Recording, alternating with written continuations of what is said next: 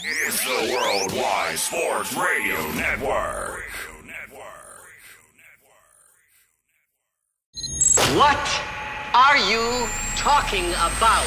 No, it's not him. There's only one more. There is only one more. There is, that's, that's it. One more. Get it around! No! They saw your team put up zero effort. Wake up! Remember in the old days they used to have oxygen for them. Where's the oxygen? Play like absolute just garbage.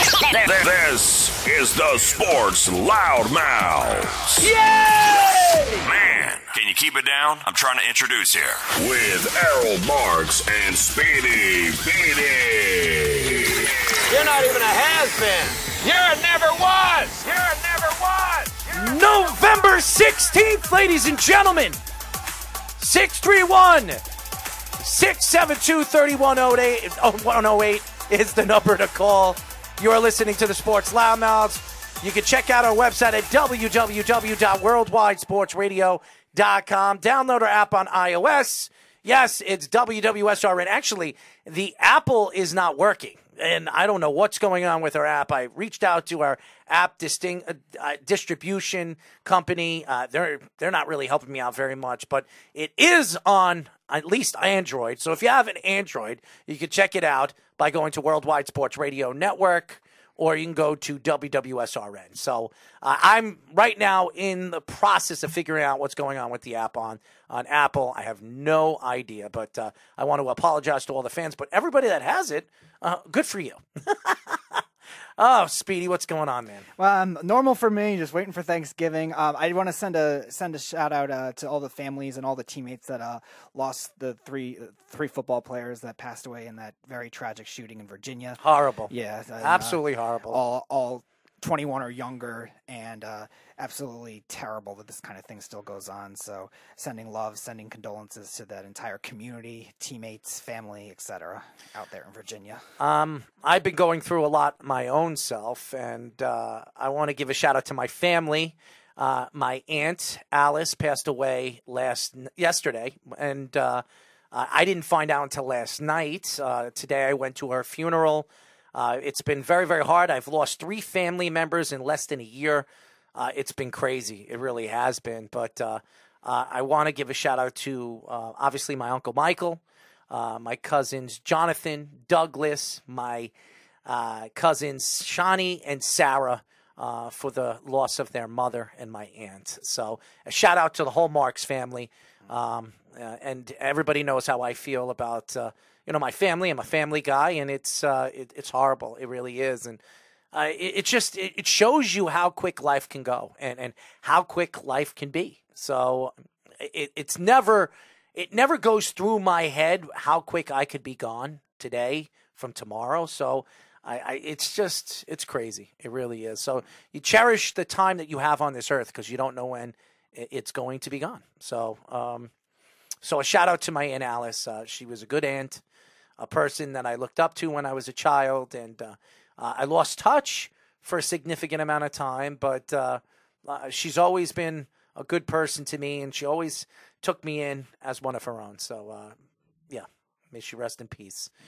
Um, at 8 o'clock, we'll be talking to former Commanders and Browns fullback and tight end Mike Sellers. At 9 o'clock, we'll be talking to the athletic NBA managing editor Tyler Bastiste, right? Batiste.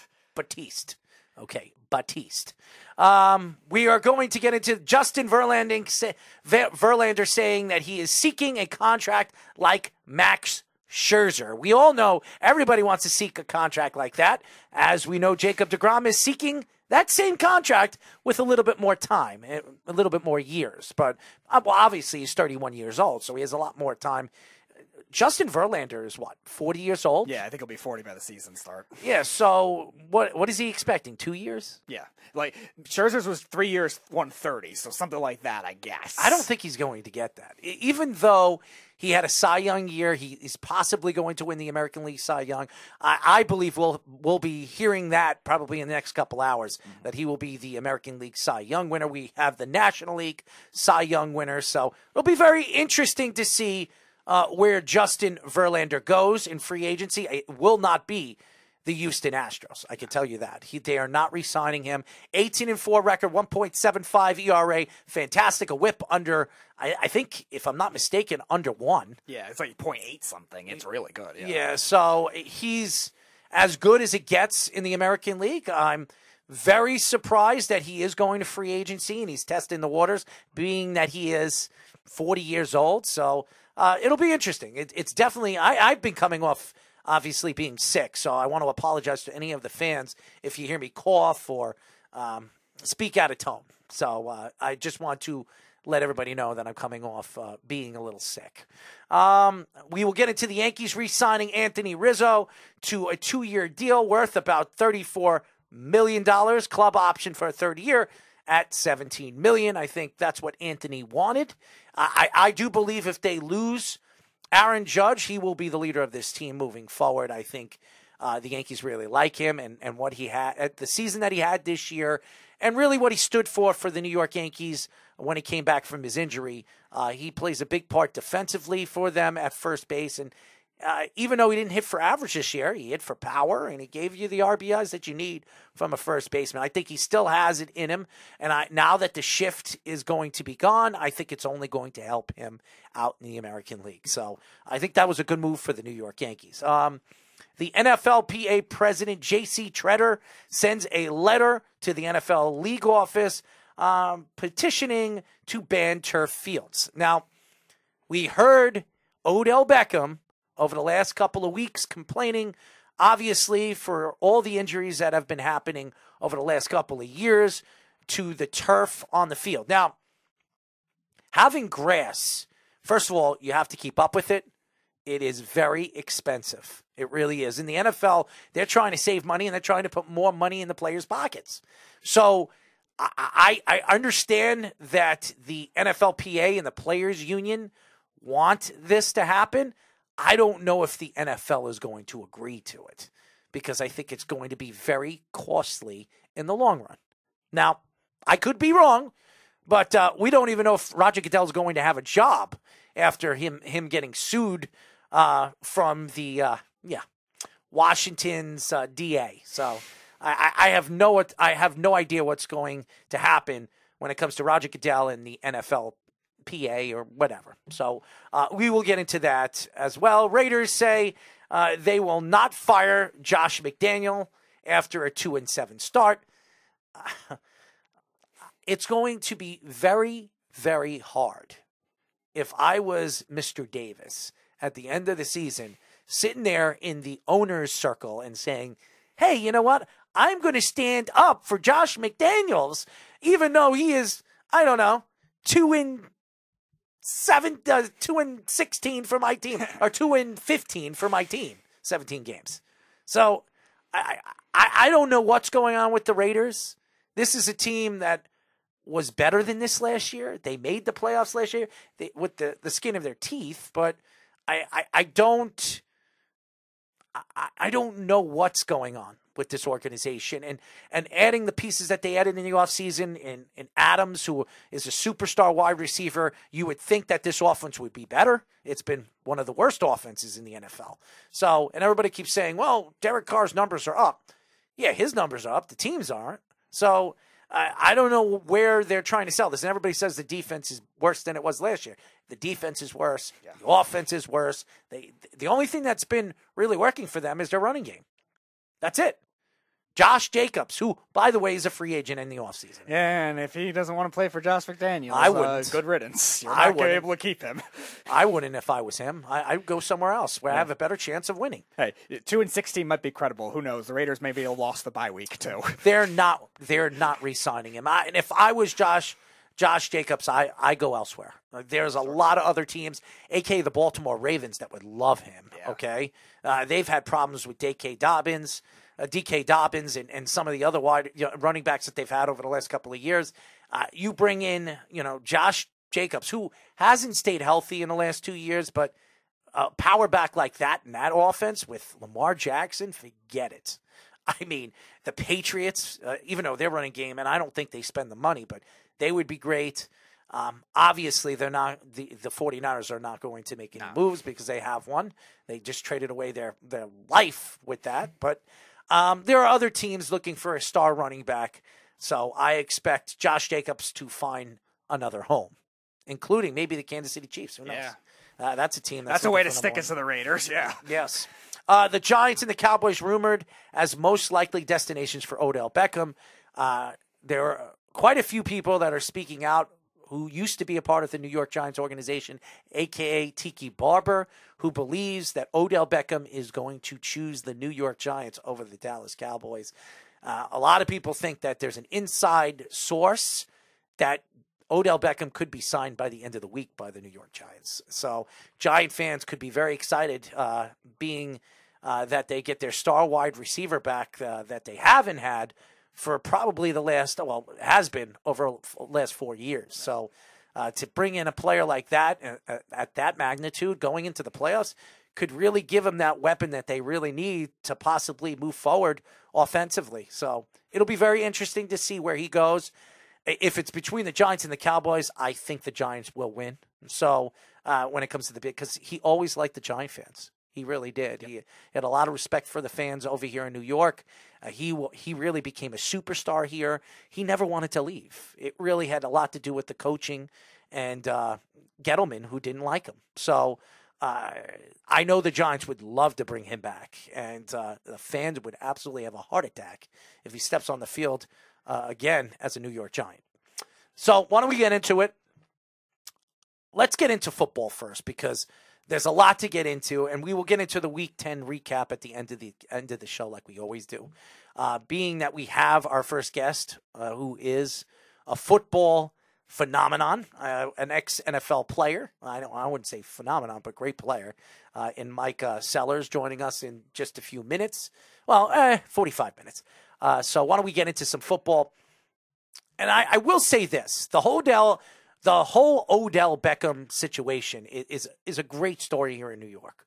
It really is. And and and the thing is about Odell Beckham, what he brings to the table is he brings speed, he brings leadership, and he brings a demand at the wide receiver position. Now, over the last couple of years, the Giants have been trying to find a guy that fills in all those things that you're looking for in a wide receiver. You lose Odell Beckham, you trade him away to the Browns, the Browns pick him up. Did he have a great career with the Browns? He had one good season with the Browns and then he couldn't stay healthy. And then he goes to the LA Rams and he wins the Super Bowl, even though he, he hurt himself in the Super Bowl when I believe he would have been the MVP of that particular game last year against the Bengals. Odell Beckham gives them that superstar feeling at that position. Now, is Odell Beckham the same player he was when he was drafted uh, seven, eight, nine years ago? He's not.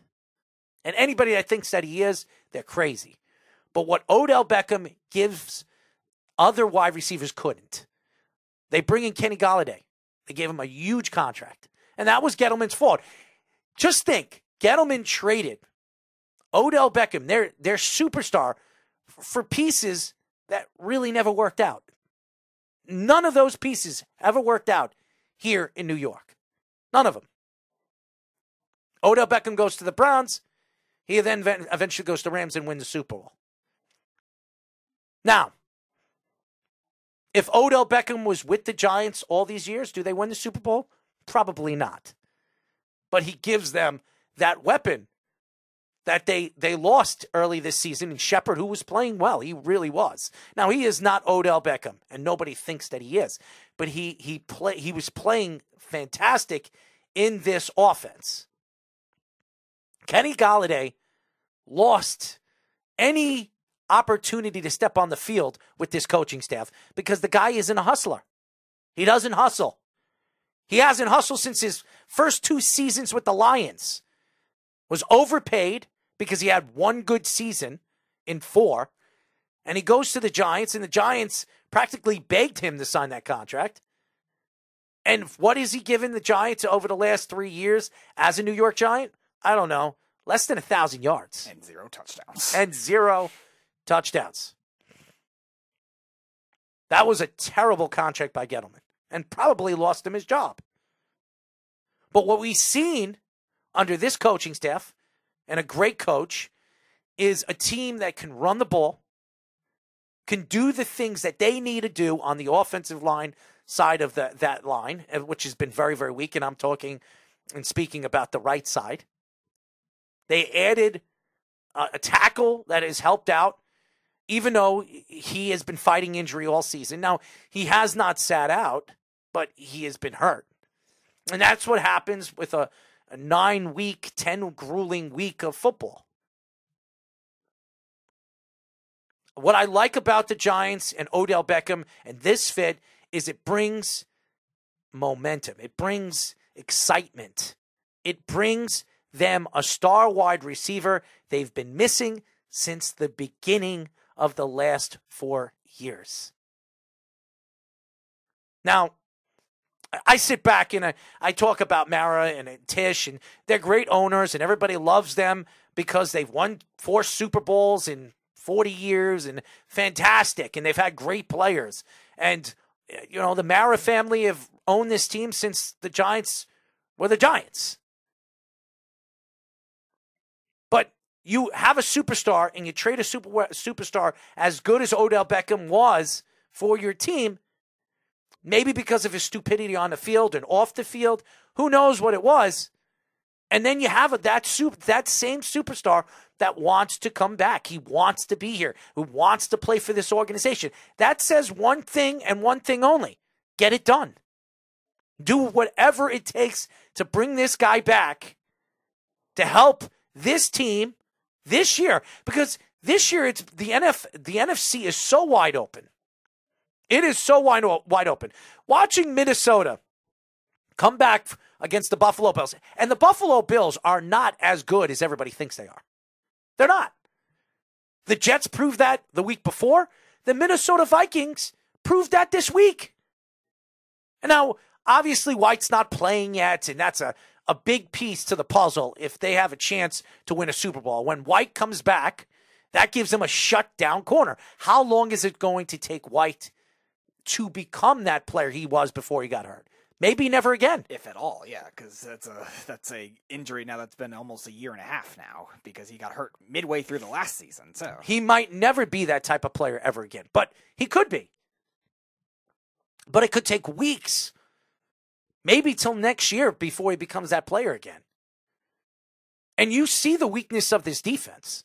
It is the secondary, hundred percent the secondary and they can't stop the run. They have problems. The Jets proved it in the fourth quarter against the Buffalo Bills. They ran it up the gut. They made sure that they stretched that that defensive line and made sure that they couldn't pass rush at Zach Wilson. The same thing happened in uh, against Minnesota. Same thing happened. What did Minnesota do? They ran the ball up the gut in the fourth quarter. They controlled the clock. And when they needed to throw the ball and they needed to get the ball to Jefferson, they needed to get the ball to their tight end in Hockenson and, and Thielen, they made sure they can get the ball to those guys because the secondary is weak in certain aspects.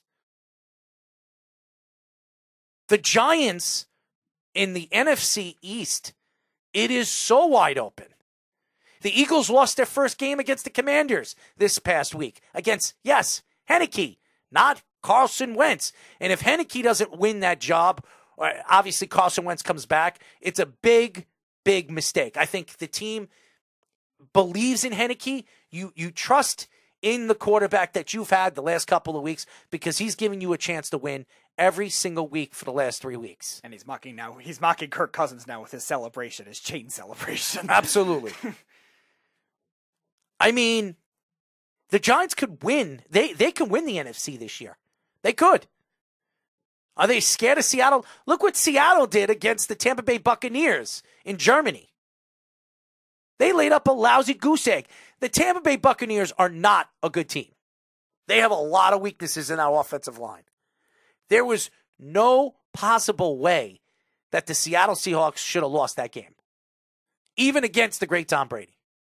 Tom Brady has not been the same Tom Brady. Now, everybody says, well, look at his numbers. He's got over two, 2,500, 2,600 yards, and he has 12 touchdowns to two interceptions. He's still a fantastic quarterback. Numbers are deceiving. When you look at what this team has put up in the last couple of weeks. And zeros. And what I mean by zeros is losses. Seattle should have won this week. So Seattle isn't as dominant as maybe we think that they are. They have weaknesses. And then we talk about and we speak about the 49ers. The 49ers won this week, barely. They they squirmed in the fourth quarter, fourth quarter to come back in that game and win that game. I was convinced Cliff Kingsbury was calling red zone plays for the 49ers. I mean, seriously. They might have lost that game. And they have, oh, I'm sorry, they have Deebo Samuels, they have Mack, they have all these weapons now. Aiyuk, Kittle's that's he- uh, healthy now. They're sitting, oh, I'm sorry, they're sitting at the Golden State Warriors game, and Jimmy Garoppolo's worried about the cheerleaders walking up to him and smiling at them. Yeah. Meanwhile, the, the cheerleader should have been going after Juszczyk. I mean, seriously. You you look at everything that the Giants are stood for this year, and they have a new coach. And why not the Giants this year? I'm a Jet fan, so I'm not uh, I, I'm not rooting for the Giants, guys. But why not the Giants? If they get Odell Beckham, they have a healthy Saquon Barkley, a beastly Saquon Barkley, who's really been the only one that's been playing at the top of his game for the last four weeks. He has been the reason, the only reason why this team is scoring. If they add Odell Beckham, does that make Daniel Jones better? Right. I would think it does. Does this make the offensive line better? I think it does. Does it keep the defense off the field where they're not as tired as they were this week? I think it does. And does Daboll dial up plays that he couldn't dial up before Odell Beckham? Absolutely. He is a weapon that could be used down the field, in the slot. He is not the same Justin Jefferson type of player. No, he's not.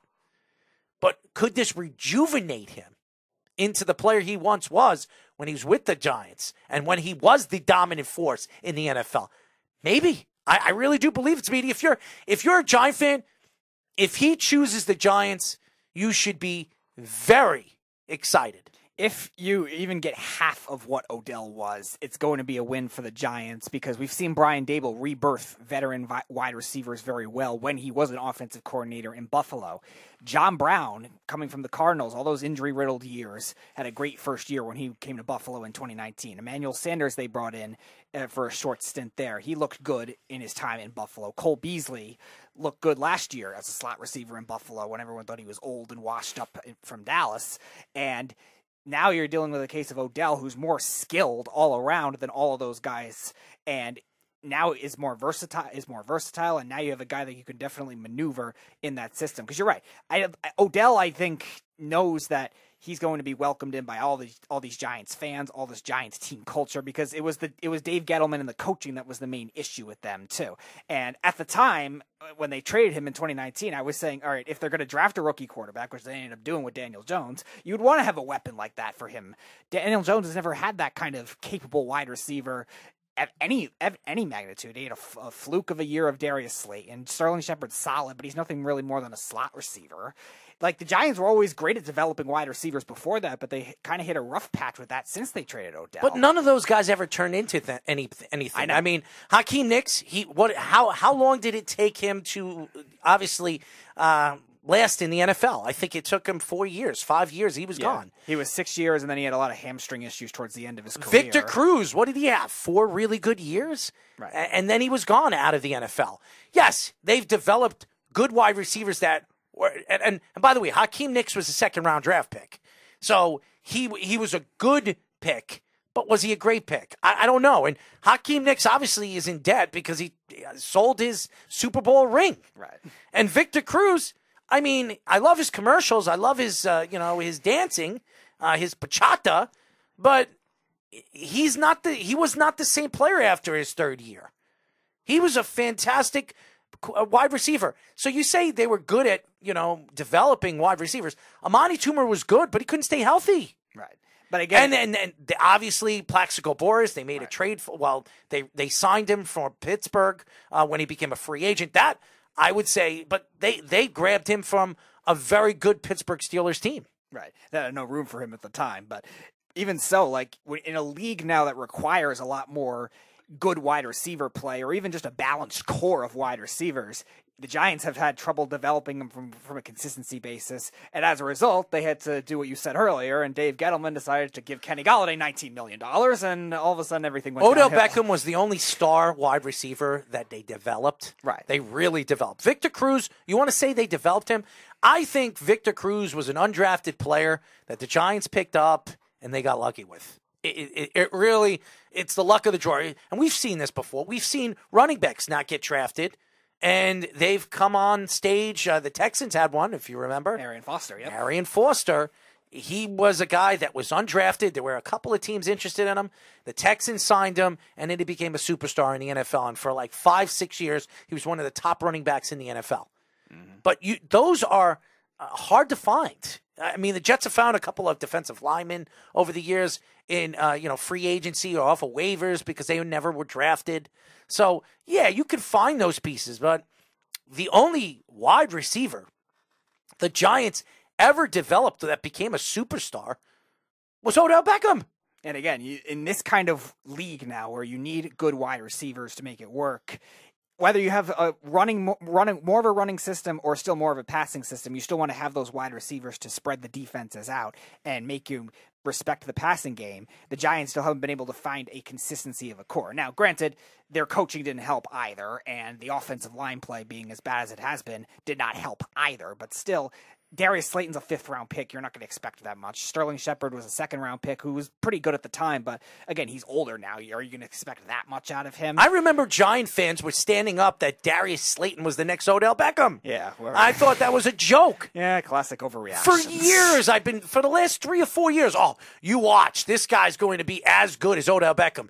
Yeah, he's fast. He made some good plays this year. He's made uh, some open open field catches that uh, he's he's moved away from you know top end you know corners in the league. Yeah, he he's played well, but he's not Odell Beckham. Odell Beckham can change your offense. You saw what he did for the Rams last year in the playoffs. And then what he was doing in the in the Super Bowl. He had that touchdown and then uh, one bad, I guess I, I don't even know what cut. He, he tore his ACL again. Yeah, it was actually very similar play to the one he got hurt on with the Giants too. Matthew Stafford just threw it behind him to- on a route inside, and Odell tried to adjust for it and ended up hurt uh, tearing his ACL at that point, and was was done for that Super Bowl in the second quarter. After he had that great touchdown catch at the end of the first quarter of that Super Bowl, so he's definitely still capable of playing to at least half of what he was. And that's why I think it's really beneficial for the Giants to try to go after that. Again, Dallas is going to push hard because, you know, Jerry Jones, he's going to want to steal him from the Giants if he thinks of anything that he's going to go for the Giants. But if he why goes to would the Giants, he? Why would he go to the Cowboys? I don't think he should, but I. Why would he go there? Now, does he think he has a better chance of winning? Uh, now, the Giants and the Cowboys are very even. There's a the Giants probably have the le- least amount of talent than the Cowboys. Yeah, for sure. But uh, because obviously Micah Parsons and maybe Vander Esch and and some of their uh, better young superstars that they have on that defensive line, but the Giants have a good defensive line as well, and offensively, are the Cowboys that much better than the Giants? First of all, the, the Cowboys, even with two running backs, Pollard and Zeke, they're not better than Saquon Barkley. They're not. Is Dak is Dak better than um, J- uh, Jones? Uh, yes. Yeah. He is. Offensive line, I think the Giants have the better offensive line. And uh, wide receivers, they have CeeDee Lamb. If the Giants get Odell Beckham, who has the better wide receivers? I, I mean, It's not. It's probably Dallas by a little, but it's not by much. no, I, I think I think Odell Beckham's just as good as CeeDee Lamb. I like CeeDee We'll Lamb. see. We'll see how he comes back. Yeah. I don't know. I don't know if he'll be as good as, as Lamb. Now He again, could catch, and the if he can run routes, he could he could do all the things that CeeDee Lamb. The X factor is, if you're judging those two receiving cores, is the consistency of somebody like Slayton because he has actually outplayed in a limited sample Michael Gallup so far. So that would be the number two. Slayton has played well. Yeah. He really has. And Bellinger looks like a good player. He's a good tight end, a good young tight end. How does that make him better if they had Odell Beckham? Right. I mean, does that open up the field a little bit better for a Slayton and a Be- uh, Bellinger? right because Slayton was really the only deep threat on the team. Now Does it help Odell. Saquon Barkley? Because obviously he's been toasting uh, defensive lines, and everybody knows they're running the ball. Right. Could you imagine if they have a weapon like Odell Beckham on the outside that could beat you in the slot? He could beat you on the outside. Maybe. I I if I was Beckham, I go back to the Giants. And I'm I, I'm o- I'm not trying to take shots at the Beeve, who's probably pulling his hair out of his head right now. He was so upset about that Green Bay Packers game. Oh yeah, uh, yeah. I saw on Facebook he was blaming the referees. Hey, Beeb. Oh, Hey, hey, hey, I don't see you posting about how the Eagles got screwed by the referees. No, just the Cowboys. It was the referees. I love picking on him. Oh yeah, if he if he doesn't say the Eagles were screwed by the referees when, when the Cowboys were allegedly were, the Eagles got screwed by two calls that were significantly worse than the alleged pass interference. It's fun, and I it's all in good fun. But yes, it wasn't the referee's fault. No, I, I I think when when you look at both teams, the Giants with their schedule and the way it's set up, the Giants have the best chance to have the better record. And if the Giants, if the Giants could contend with the Eagles, and that's going to be so very important moving forward. And they have the Eagles twice. yeah. If they could beat the Eagles once, if they can beat the Eagles once, now the Giants have how many losses, Speedy? Yeah, right now the Giants are seven and two, Seven and two. And what is the Eagles' record? eight and one. Eight and one. If the Giants stay and they win this week and they beat a Lions team, that is not good. Okay? They're just not. And they did win the other day, and that's great. Congratulations to the Lions. Congratulations to Mr. Campbell, who's probably going to lose his job at the end of the That's season. right, John Jansen for Lions head coach. There you go. I absolutely believe that if the Giants could beat the Lions, the Eagles have the Giants the week after. Right? I think the Giants play the Eagles the It's week week after. fourteen and eighteen, so it'd be three weeks. From Three weeks. I'm sorry. Yeah. Uh, Three weeks. Two weeks after next week. Yeah, Giants play the Cowboys on Thanksgiving next week. And I think the Giants could beat the Cowboys. Mm-hmm. They should have won the first game of that of that meeting. Yeah. the Cowboys got very lucky in the fourth quarter. And I'm, and again, I'm not taking shots at the Cowboys, ladies and gentlemen. I don't hate the Cowboys and I don't like the Giants. The Giants should have won that game. It it really was very well coached by Daboll in that game. It just it, it took the last seven, eight minutes of the game for the Cowboys to figure out, hey, you know what? We'll put CeeDee Lamb on the in the slant, in, you know, in slant position, uh, and and bring the wide receivers closer together, and it'll, it'll, it'll evade the gaps, and that's what they did. Yeah, classic Mike McCarthy taking forever to make adjustments. As soon as he did that, it opened up, and CeeDee Lamb scored, made an unbelievable catch, but scored. Me- meanwhile, this week he's up twenty-eight to fourteen, and It was a, it was really a field goal game yeah. All the way into the fourth quarter. Remember, the Giants also had a field goal blocked in that game. Yes, too, they did. Which didn't help because then they would have only then they could have won with a touchdown too. That could have changed a lot with the play calling too. And of course, the Giants had a couple defensive penalties too that hindered them.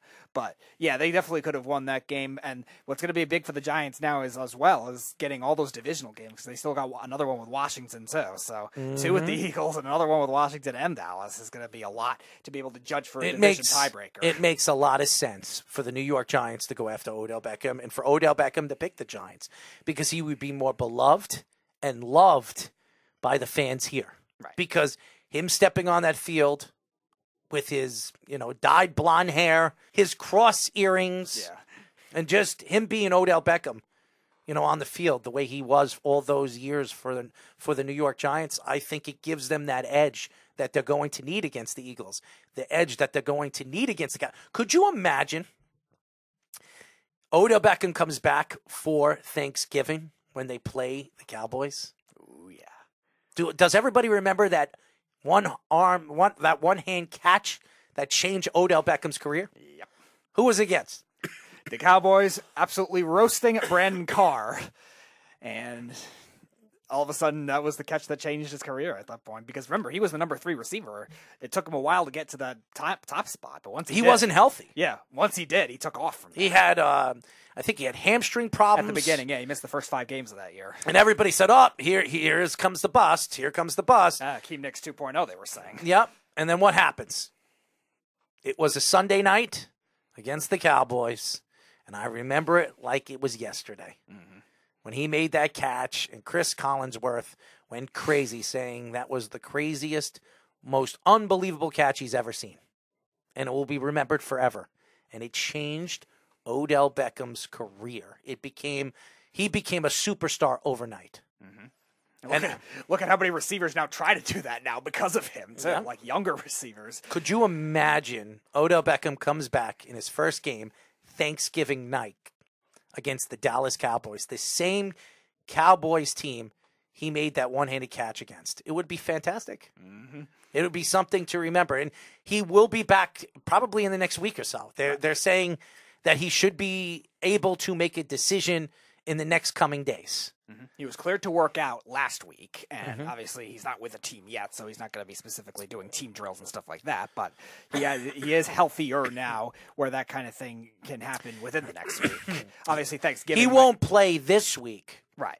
but next week, I think it. Yeah, depending on how fast he signs, they they still could have him for a Thanksgiving. and it could be it could be the Giants or the Cowboys. Right. That he could be playing his old team, or he could be playing for his new team. So I, I, it, it's crazy that this is is being talked about and spoken about. You know, as quick as it has. I, I think it's a very exciting story, and if if you're a Giant fan, you only hope that he chooses the Giants. Oh yeah, absolutely. Because again, you're going to get the uh, you're going to get the opportunity to be a number one receiver more too, and rejuvenate your career. And that's the biggest thing with Odell later in his career too, because uh, when you look at a case of he's won his Super Bowl already, so mm-hmm. he obviously didn't play the whole game because he got hurt with the Rams, but you're going to get a number one receiver opportunity with the Giants versus a number two with the Cowboys. Yep. And a, also a, a probably more stable coaching right now. Mike McCarthy's coached well, but we- we've heard his rumors on the hot seat all, all this time. Is he going to last that long? Jerry Jones has his ego too. I know you were thinking he might have been fired at the end of this year. I don't know if that's happening now, but No, McCarthy's not getting fired.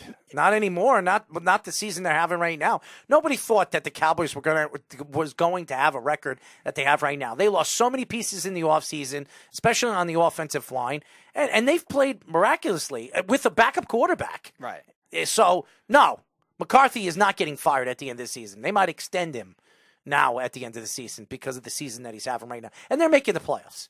The Cowboys would have to absolutely bomb this year not to make the playoffs. So, and, it, and as crazy as it may seem, the Commanders could make the playoffs. All four of those teams could make the playoffs. Yeah. As crazy as it, it it sounds, you look at right now the Giants. The Giants right now are seven and two.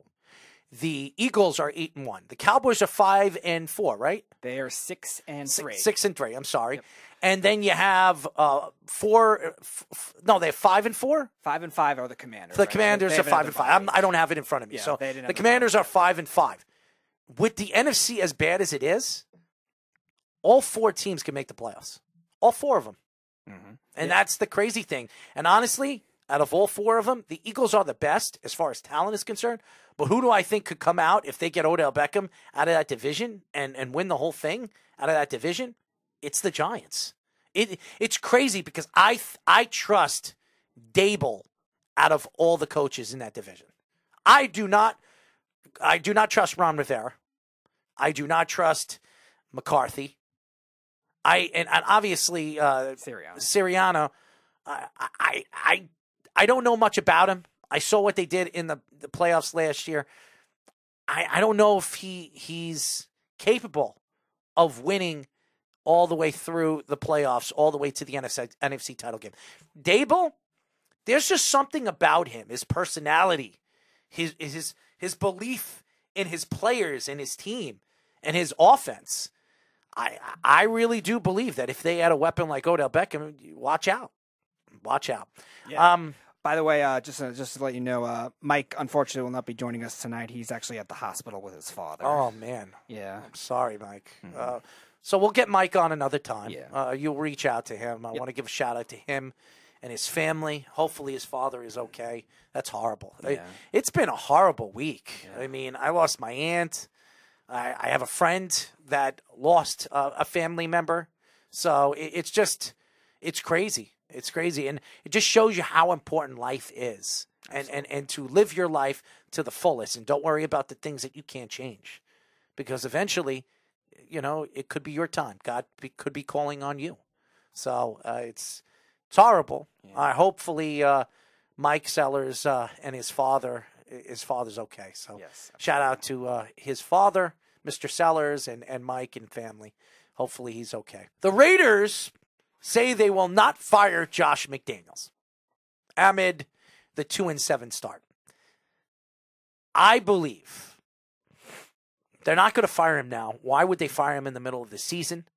They surprised the world when they made this move to bring in Josh McDaniels. Nobody in their wildest dreams thought they were going to do that. Their coach took them all the way into the playoffs last year, and they decided to part ways with him, which a lot of people were surprised. There were other coaches that a lot of people believed fit better with this organization. They brought in the big name, the guy that really did not produce in Denver, and he got fired pretty fast. He's the one that drafted Tim Tebow, by the way. His first six games of his coaching career, six and zero. Since then, seven and twenty-four among the, the Broncos tenure and now this Raiders tenure, which they're two and seven right now, and I've already blown blown three double-digit. leads I don't care how many Super Bowls he's won as an offensive coordinator because he didn't win them. Bill Belichick won those. Mm-hmm. Tom Brady won those. That had nothing to do with him. When you have a quarterback as good as Tom Brady and you have a coach as good as Bill Belichick, it hides away the deficiencies you are as a coach. This is his second team in about 10 years. And he was there with the Broncos for one.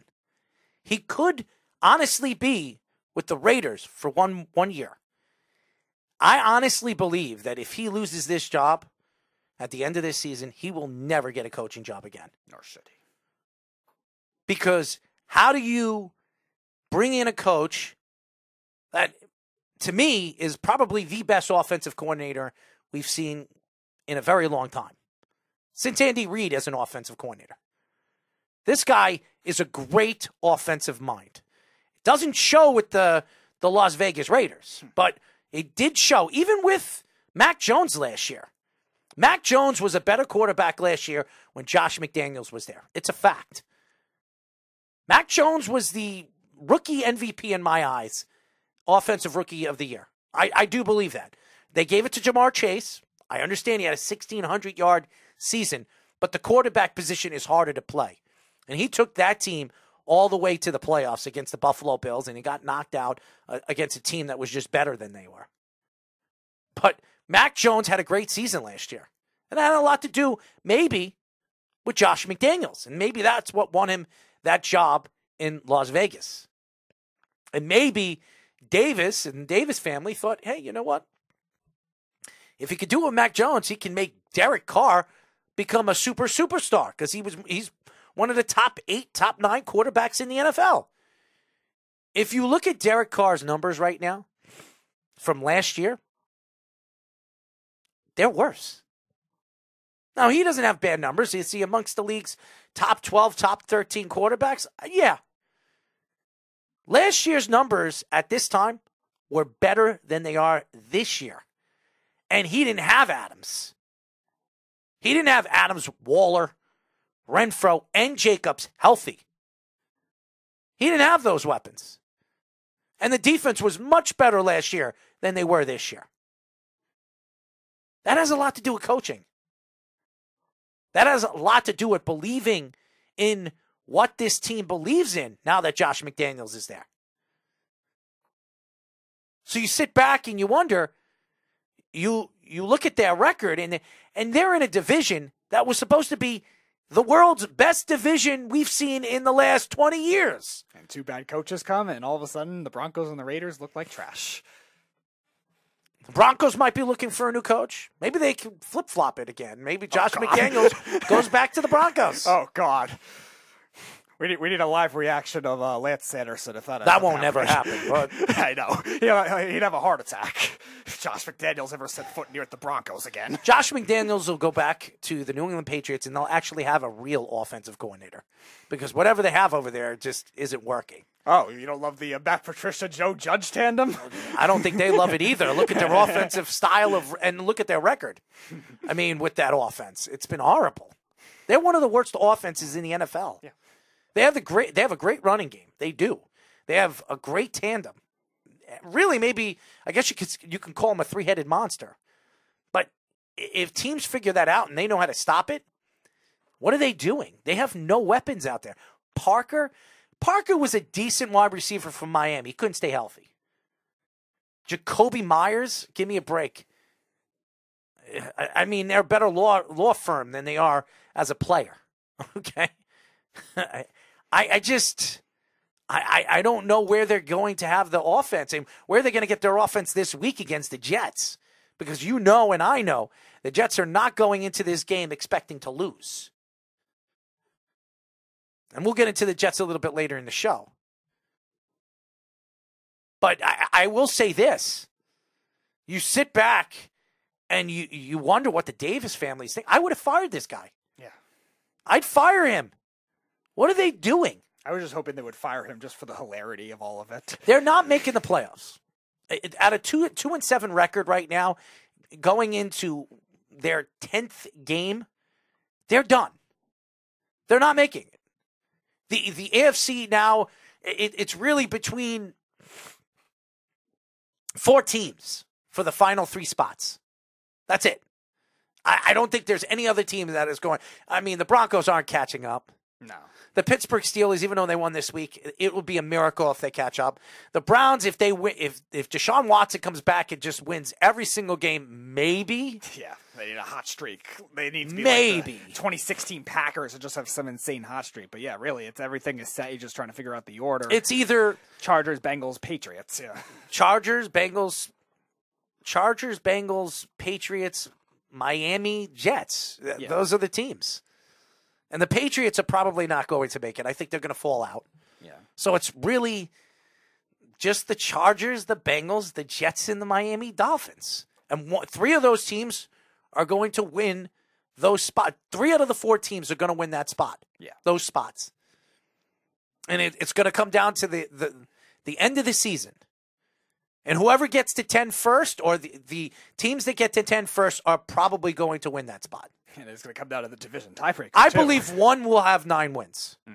One. Yeah, it, probably because you're going to eventually cancel each other out at some point when you get more of the division games. But it's, those division games are going to come down to a lot of it too. Because guess who's 0 2 in division play right now? The Bills. That's why they're third place right now in the AFC East. And the Bills might be fighting for that final those final spots because the Jets could ta- if the Jets win this week, if the Jets win this week, the Jets would take over full custody. Miami has their bye week this week. Right. So the Jets would take full custody of first place over from the Buffalo Bills mm-hmm. if they beat the Patriots this week. And then Miami becomes the second wild Second wild card, spot. and then Buffalo will be the third wild card. Yep, and then or no, Miami would be the first wild Right. card. Buffalo would be the, The second, second, yes. and then the char- either the Chargers, Bengals, Patriots, whoever has that tiebreaker. At Who the would have thought would be the that? third? Yeah, I mean, going into week 11, the Jets would be the number one seed in the AFC against the Super Bowl, uh, the Super Bowl contender, the, the, the Super Bowl team that everybody thinks is going to win the Super Bowl this year, the Buffalo Bills. And, and I think a lot of teams are figuring them out. They can't run the ball. They had a chance to get Christian McCaffrey. They decided not to do it. They decided not to pull the trigger because of really what the 49ers, 49ers offered the, the Carolina Panthers a significant overload for a guy. Yes, he's fantastic. He's a great player if he stays healthy. And is that the missing piece that's going to take him to the promised land? Who knows? They barely won last uh, this past week. yeah. Red zone offense was god awful. They barely won. The teams that showed up this week, Minnesota, and I was surprised because honestly, I think the Minnesota Vikings are overrated. I, I don't think they're any good. I, the one thing I could say about Minnesota, they never say die. They have weapons that can bring them back in the game. They have Cooks, uh, they have Dalvin Cook, they have um, obviously they have Thielen, they have now t- uh, T.J. Hockenson, and then obviously the beast of the East, uh, Mr. Jefferson, who seems to see the ball 15 to 20 times a game. I don't know. That game he might have earned that one. I mean, it's ridiculous how many times he sees the ball, and and, and you, you see Kirk Cousins force fe- feeds him. He forces it in there. If he and I'm going to tell you this, and I'm not saying this because I'm a Jet fan. If he tries to do that against the Jets, it's not going to work. no, the game plan has to be different. Against It the Jets. has to be. They cannot do what they have been doing. You saw what the Eagles did when they kept force feeding him. Yeah. The Eagles completely dominated. They took Jefferson out of the game, two interceptions, and that's it. The the Jets are a different beast. They have uh, two talented corners that can take the ball away from you. Yeah, if they're going to attack the same way they did against the Bills, it'll be very hard for them to win because even if Jefferson does win the one-on-one battles, it's going to be hard for their team offense to be that same level of operation because the Jets are a lot healthier on defense. But I'm not saying this because I'm a Jet fan. We we've seen this. Yeah, the Jets are a lot healthier on defense and much more deeper in their secondary than the Bills are. So that kind of approach is going to have to be very hard. You Can't even throw it in the slot because they have a top 14 corner uh, in that position too, and Michael Right. Carter. What they're going to have to do probably is they're either going to have to make Thielen a big slot receiver and try to make that kind of thing work, or Hockenson's going to have to be a lot more used in that in that role because Carter has been very good against speedy slot guys. So It'll be interesting. And uh, the Vikings are playing good football. They've won seven games in a row, and, and they've been unstoppable, and they beat the Buffalo Bills. They did. They came back. They won uh, the way they did in overtime. Fantastic. The Jets flat out beat the Buffalo Bills the week before that. Yep. They flat out beat them. They outplayed them in four quarters. If the if the Minnesota Vikings play play from behind against the Jets, they will not win. And and I'm not taking shots at the Minnesota Vikings. I think they're a fantastic team. They are. We got to get what's his name again on yeah, before the game because that's right. I think it'll be really really fun to get him on and and, and hear what his thoughts are because I know he didn't think the Jets were going to be this No, he didn't. So and I I think he's going to be really worried about that game. I really do. Because if the Jets go into that game as the number one seed in the AFC East, boy oh boy, that's going to be a fun game to watch. Mm-hmm. That will really be a fun game to watch, and that's I think in week twelve. It's in, it's in two weeks. That was supposed to be our alleged like Minnesota road trip. We are going to go see him. Maybe and- we maybe we could do that. Maybe we could do that I on guess the weekend. I guess since you're not going to the World Cup, I guess we could. but- Maybe we could fly over there to Minnesota. We- We're gonna have to find lodging, but we have to ask our, our friend over there if he, he'd allow us to do something over there in Minnesota. But uh, it'd be fun. That'll be a fun uh, banter of trash talking. Maybe we'll get us some good tickets. Maybe we'll get us some good tickets. Yeah. that would be nice. We ha- we'll have to speak to him. But uh, yeah, I, I, it's it, it's going to be fun because if the Jets win this week, they are the number one seed in the AFC East. That means Minnesota versus the Jets in week number twelve for all the marbles. Because right now, I, I, I as good as Minnesota is, they're def- they have a lot of deficiencies. Their their defense is not as good as people think it is. And I think that the Jets could be able to beat them by running the ball. They've had problems stopping the run. They have, especially on the outside. Not really up the, the up the middle. It's the outside running that they have, and the Jets have that in Michael Carter. So it, it it's going to be very and Robinson having another week, having the bye week to learn the offense in the playbook even more this week. James Robinson could be different too. So, and he wasn't healthy when he when he had that touchdown last week and the week before and and, and ran 57 yards, 60 yards. So, uh, it, it could be a different James Robinson. It could be a different Jets offense. So, I- mean, going back to the Raiders, I think the if I were the Raiders, I think the Raiders need to decide on what's right for the organization. And, and right now, this organization is going downhill. I think Derek Carr, and I, I will say this, I'm trying to be nice about it.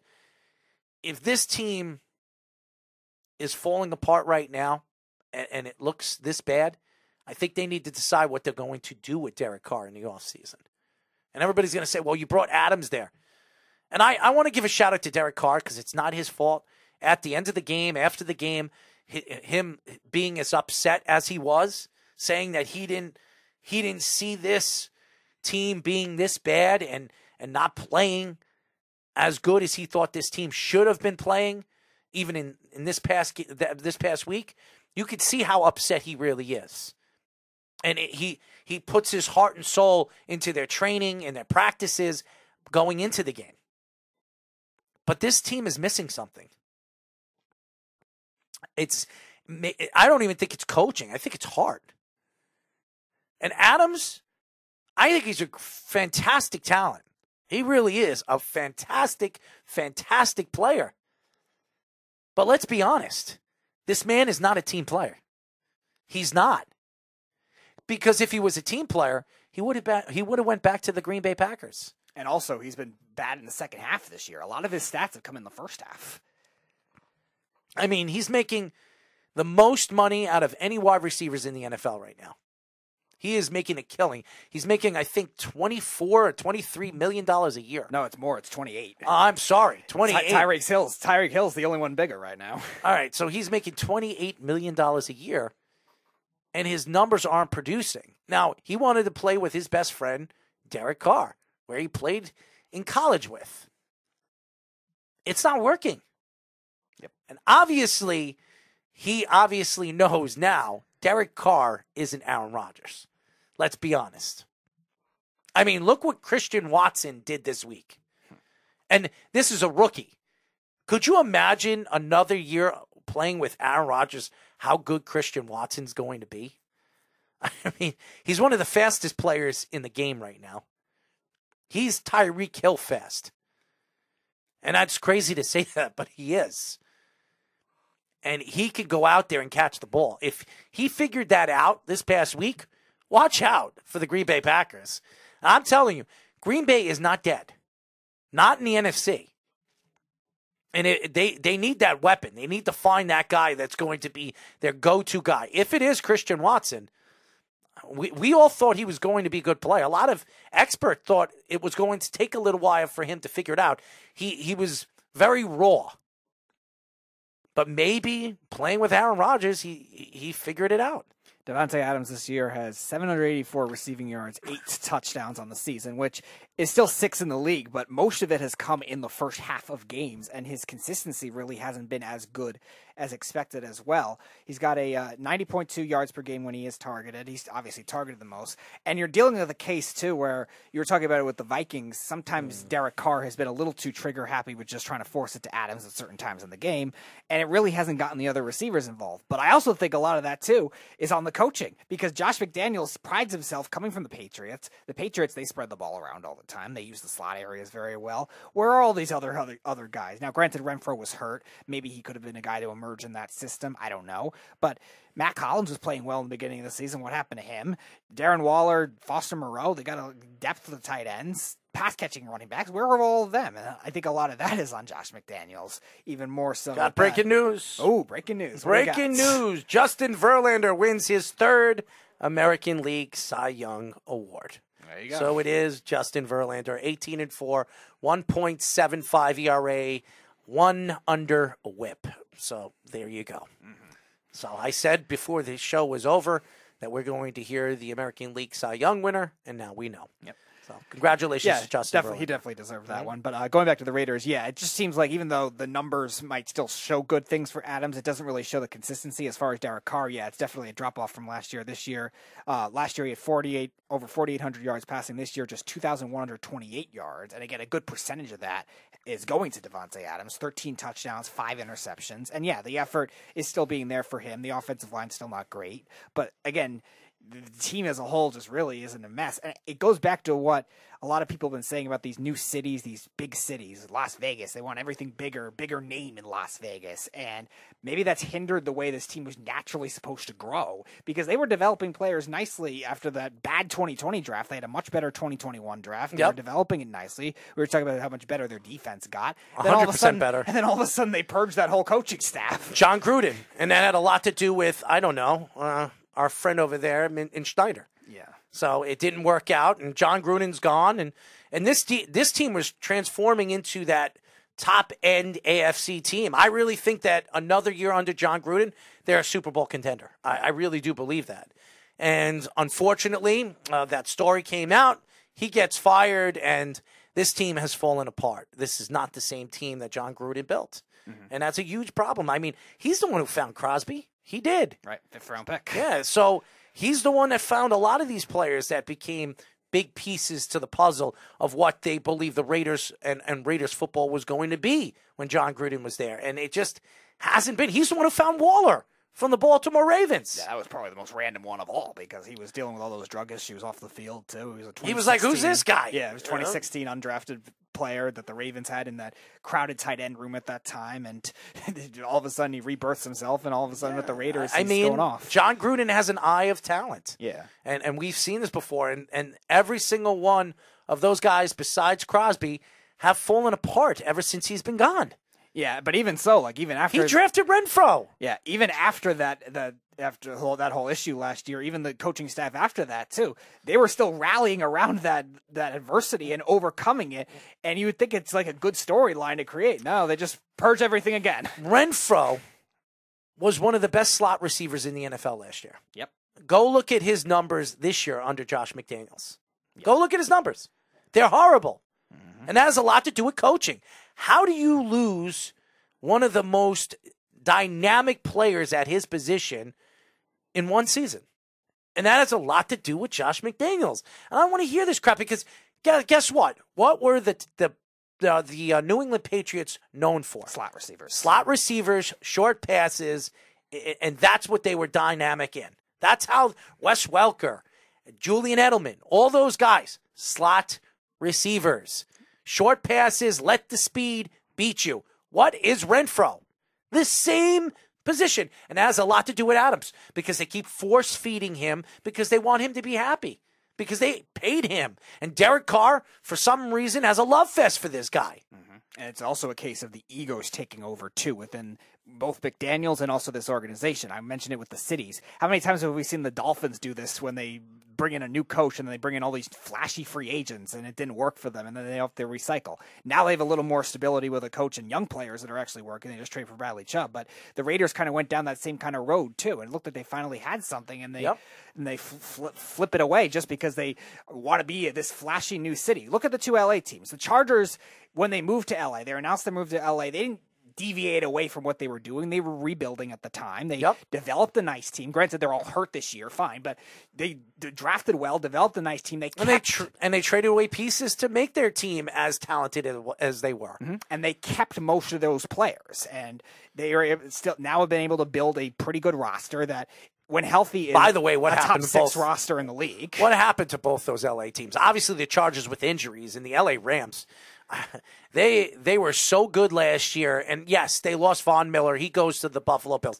Von Miller's having a decent season. Is, is he having a, an All Pro season? He's not. He's not that big of a loss when you bring in Wagner and you still have Jalen Ramsey and, Sa- and Aaron Donald. Leonard they Floyd, get yeah. Leonard Floyd. They Aaron Donald got that extension this offseason. He a lot of people thought he was going to retire. And then what happens this year? And don't give me this whole thing, well, they don't have enough weapons. They added Allen Robinson. They brought in Allen Robinson. I thought was a, a huge fit, a great fit on the other side. You don't need Odell Beckham. I, my thing is, is Odell Beckham that much better than Allen Robinson? The answer is probably no. But they've not used Allen Robinson this year. Maybe it's Matthew Stafford's arm. Maybe it really is as bad as they said it was. But Cooper Kupp, now he's out with a high ankle sprain. What is this team? This team's not making the playoffs. It's an absolute bust. They gave Wagner all that money. They gave Allen Robinson all that money. And they're going to go into the offseason with no draft picks, no future, with a quarterback that looks like he's falling apart, which, by the way, they have to extend his contract at the end of this season. I don't know if they do. Yeah, and again, it's going to be very tough for them to trust. Maybe you go after. Lamar Jackson? Who knows? But I mean, that might be a better idea for them. yeah, the, at least the Rams of what you've seen since they've moved to LA have at least operated when it comes to stability within schemes and coaching that have been able to aid those issues. Because yeah, any other. A lot of these other teams might have not been able to operate the way Les Snead's been operating because even when he first when they first moved to LA and Jeff Fisher got fired, they traded away a lot of those defensive players that he drafted, replaced them with newer ones. They brought in Talib, they brought in Marcus Peters at that time. Uh, Eric Weddle came in later. Like they they brought in all these new free agents and got it to fit in that system because they still kept a lot of those other pieces intact.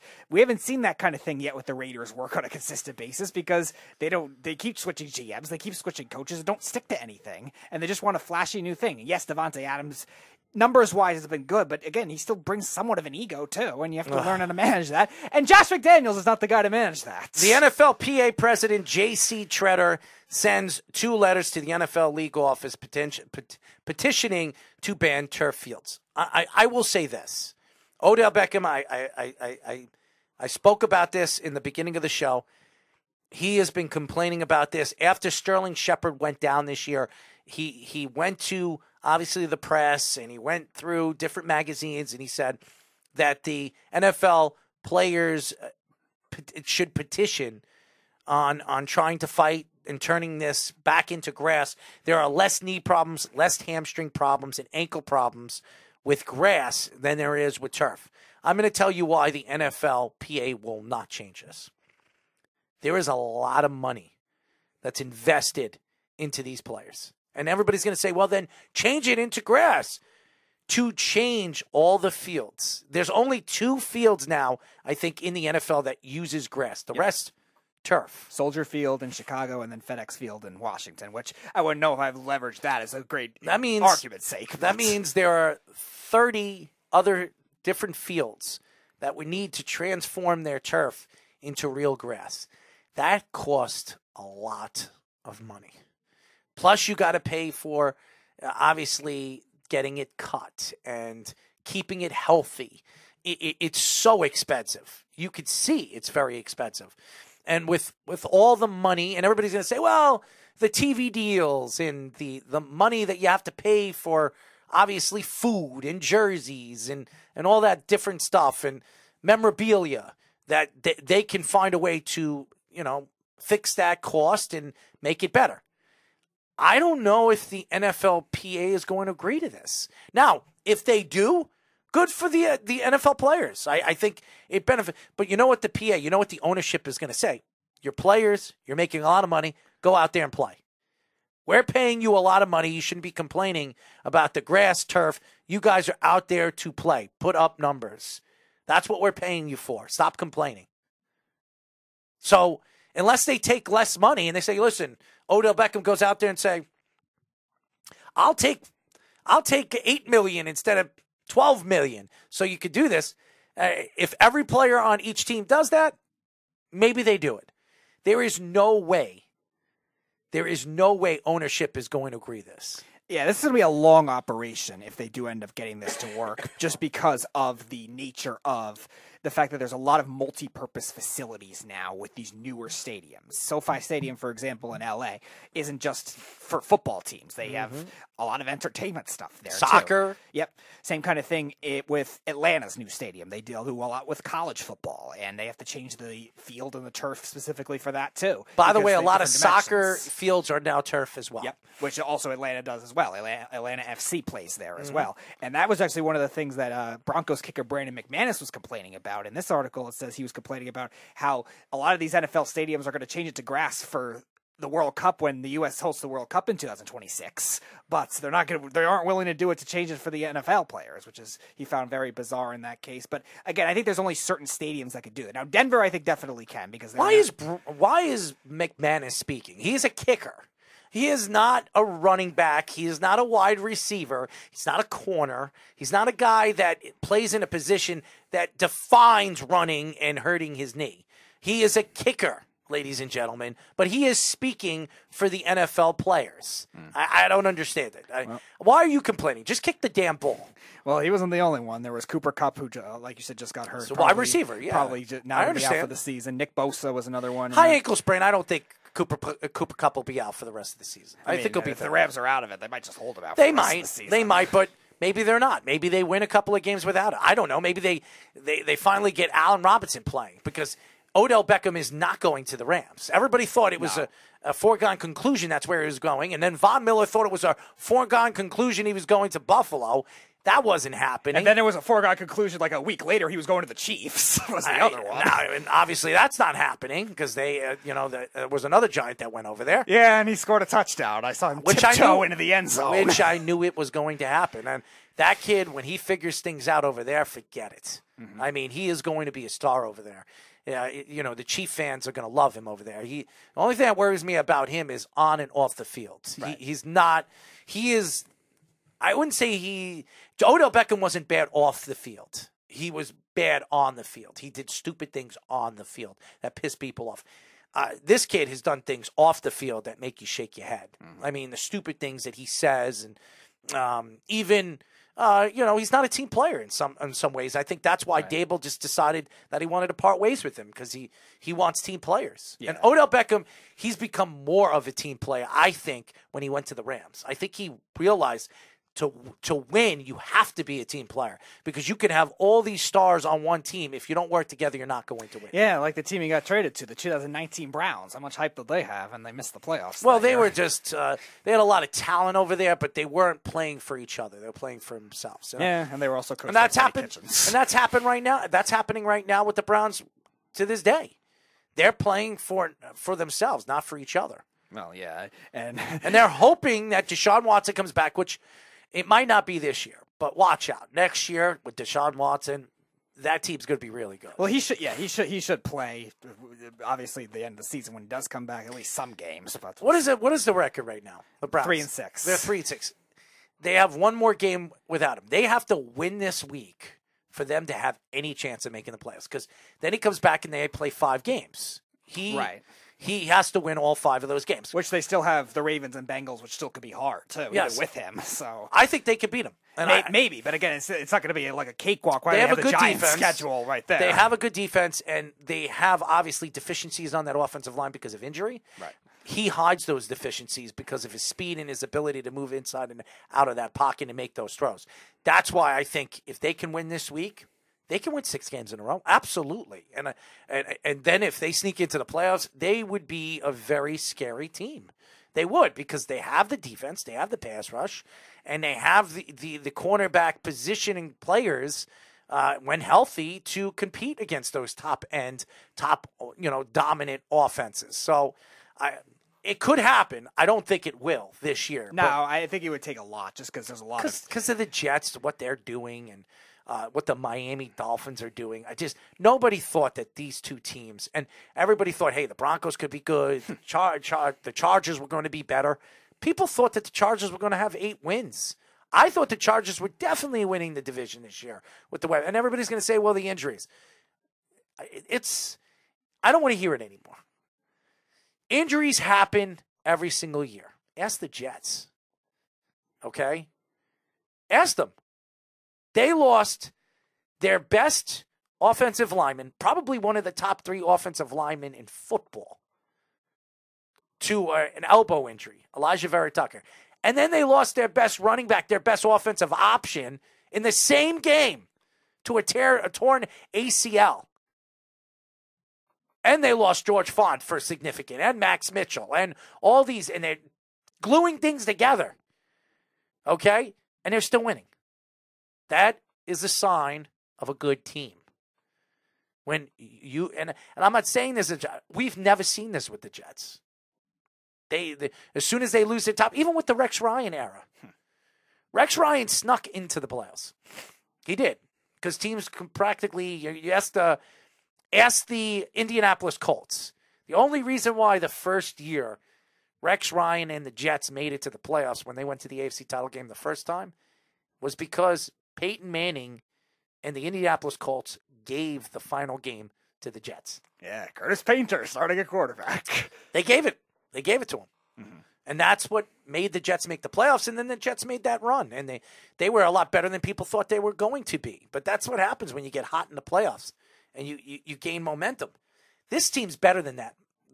That this team is better than any of those Jet teams. yeah. And uh, to me, the, what makes them scary, uh, you know, and, and those Jet teams had Darrelle Revis and Mc, uh, and Cromartie. They have a young team that's not afraid of anything. They're not afraid of going out there and playing against the top teams in the NFL because in their mind they could beat any one of them. So a confidence like that tells them, okay, we're playing Buffalo, we're playing Kansas City in Kansas City. We'll play whoever we need to play. We're going to beat them. We're better than they are. We're younger, we're faster, we're hungrier. And when you have a team like that, ask Robert Saleh. He did it with the 49ers in that defense. When you can make them believe that, that's what makes them scary. It's not the talent, and they have talent. We all know that.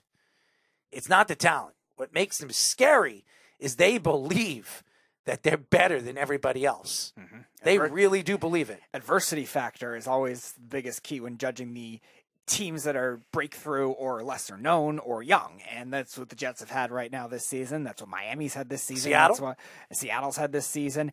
And that's actually one of the things that might be harder for a team like Buffalo because Buffalo really hasn't faced the adversity. They're a veteran team. Yeah, but still, like everything's against them and they find a way to mess it up somehow or they overthink it. They, they the Bills have been very talent driven, but when it comes to close games, when it comes to facing adversity like that, they haven't done well with it. And that's why that's what something that could hurt them in the playoffs. That's what hurt them last year. They were 0 and 5 in one possession games last year. Look at the obviously the Chiefs game they blew right at the end. Mm-hmm. And that's that's what could hurt them when it comes to if they're not dominating, if they have to come from behind or overcome adversity or go to the red zone and not turn the ball over like Josh Allen's been doing. That could, something that's been hard for them. So they have that on the on they have that issue on the AFC side. The Chiefs, the Dolphins, and the Jets really don't right now. Those are the three teams that I think yep. have overcome the adversity well.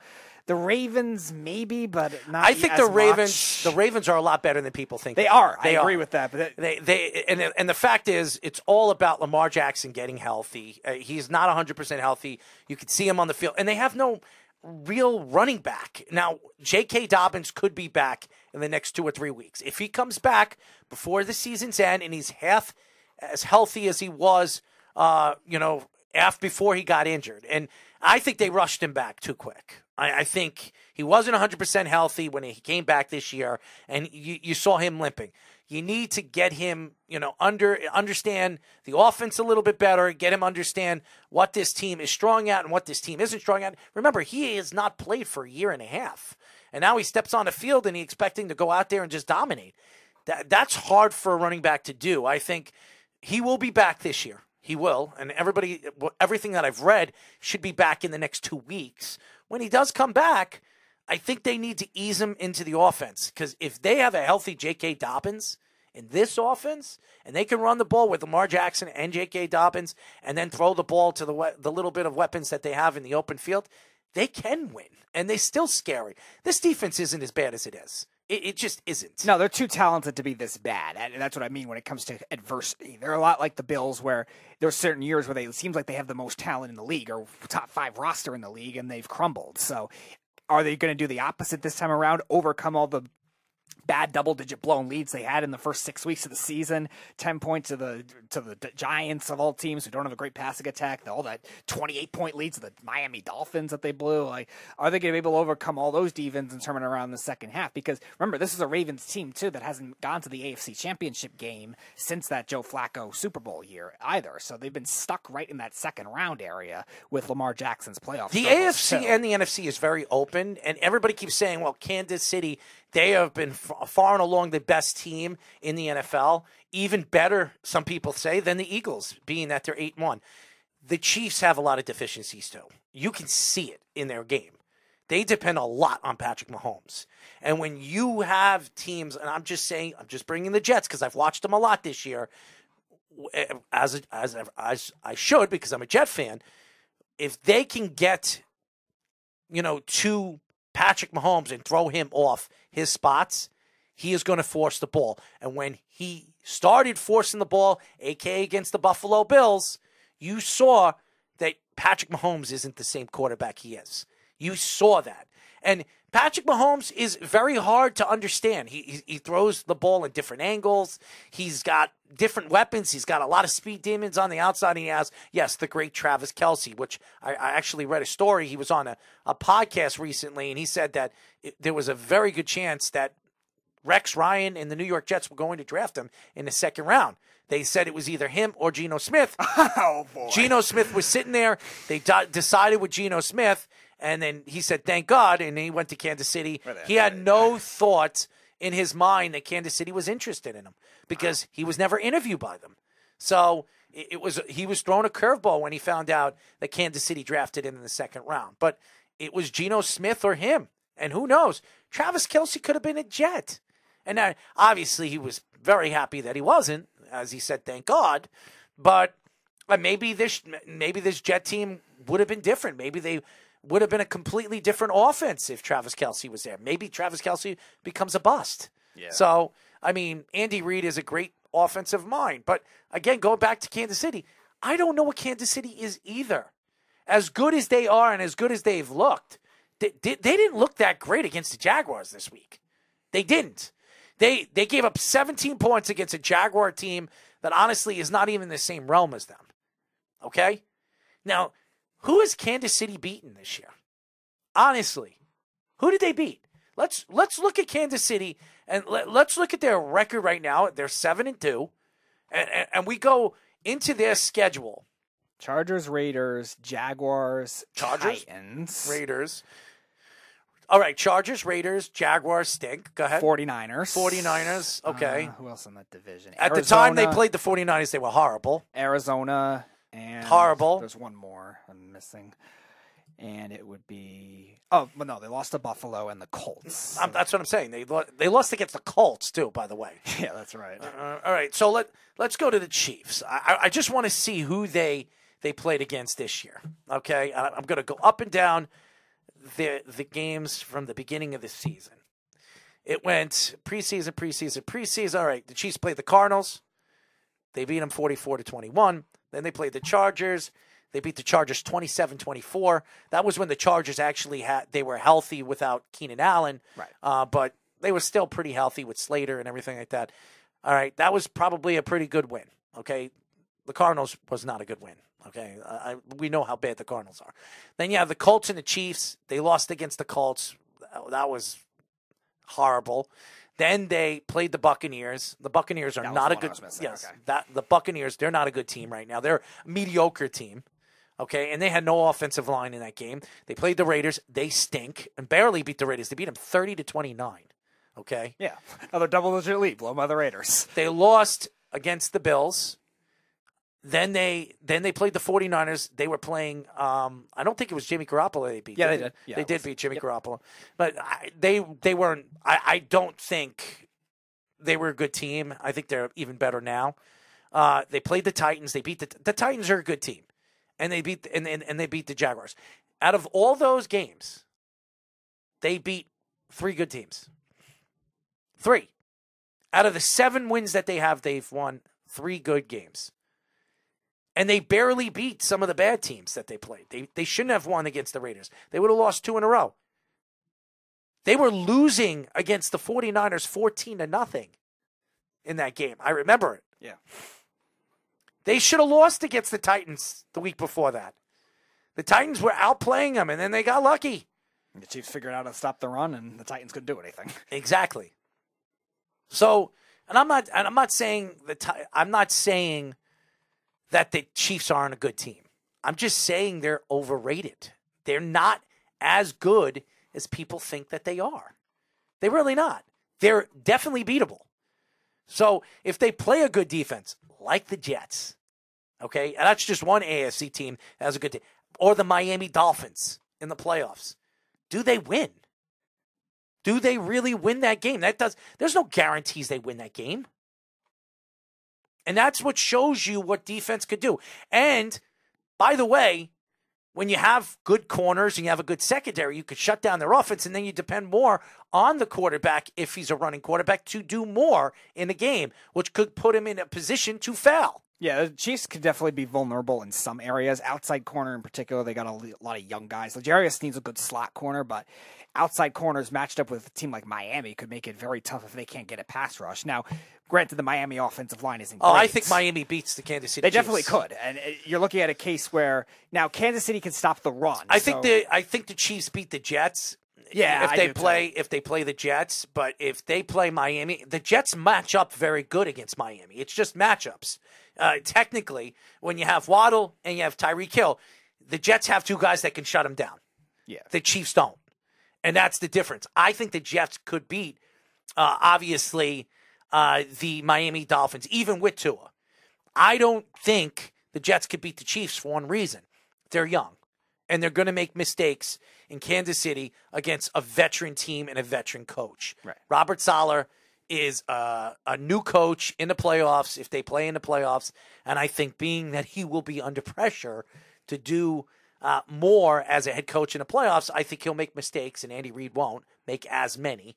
And I think they'll lose it because of the coaching. I, and and that's not to say Roger Robert Saleh can't keep up with Andy Reid.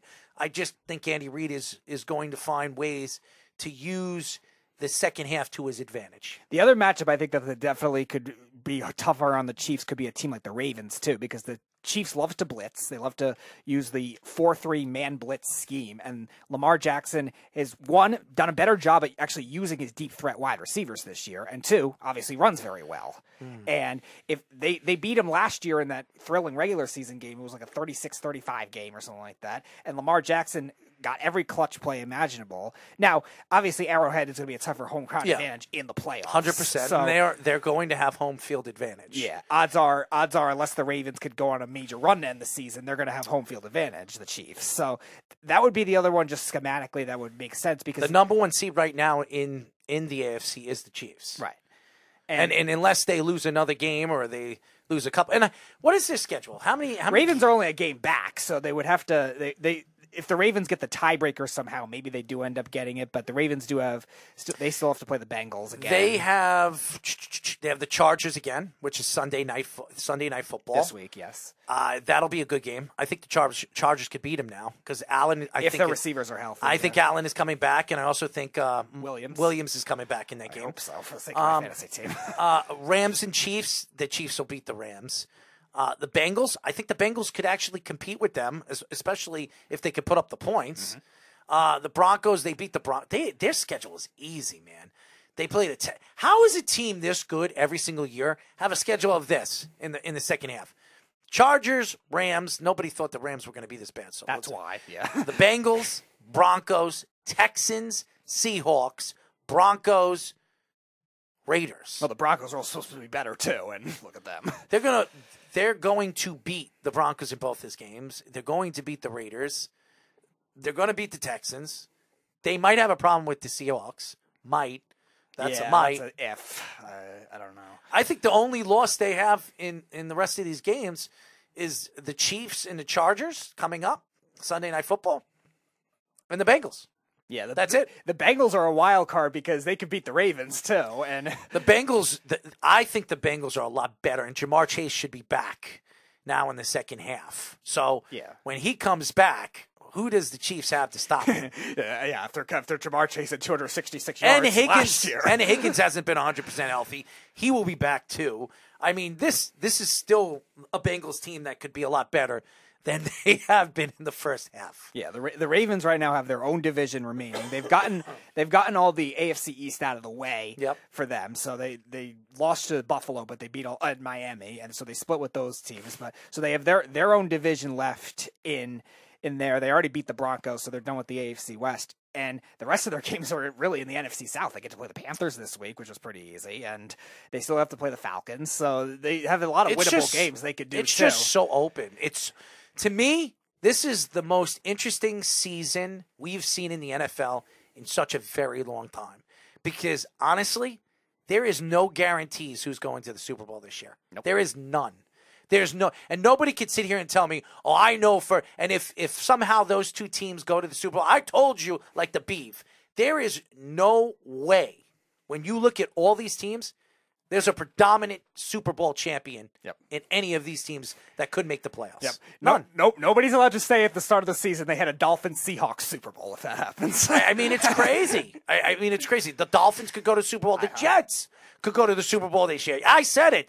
The Jets could get hot in the second half, and and if they could stay healthy and even get healthy going into the second half, they could be scary good too. They got George Fant coming back, Max Mitchell coming back now on the bye week. I mean, come on. Fant, they're saying, might not be back until next week. Okay. Max Mitchell is back this week. Do they start Max Mitchell instead of McGovern? McGovern's played well. Do they start him? Or do they wait and see what McGovern could do? But they have so many options. They have Herbig coming back. Now, Herbig's going to, he's going to be expecting a, uh, an extension this offseason. Do the Jets give it to him? I, I think they should. I, I mean, is he, there'll be other teams interested in him because he's having a great year. So he's proven himself to be an important guard on another team. Now, maybe he wants to be a Jet. Maybe he wants to stay a Jet. Maybe the Jets don't want him. You know, maybe the Jets have Mekhi Becton coming back. They have uh, obviously Brown's coming back. Alijah Vera-Tucker's coming back now. You, you have beasts coming back, and they are, they could be even better than they are this year with those beasts. Yeah, and they have all those draft picks too. That they Oh, don't yes. they don't need to really. There's I no obvious. There's no obvious position they needed to draft like they did last year too. So they could. Always, They had so many positions they had to to fill in. Now, what are the Jets missing to be a contender? I, I mean, honestly, what another wide receiver? wide If they- receiver and safety probably. I was Maybe. I mean, because if they decide to trade and move past Elijah Elijah Moore, which they could in Yeah, the they offseason, they could decide to do that. Uh, they're moving him into the slot, which we're hearing.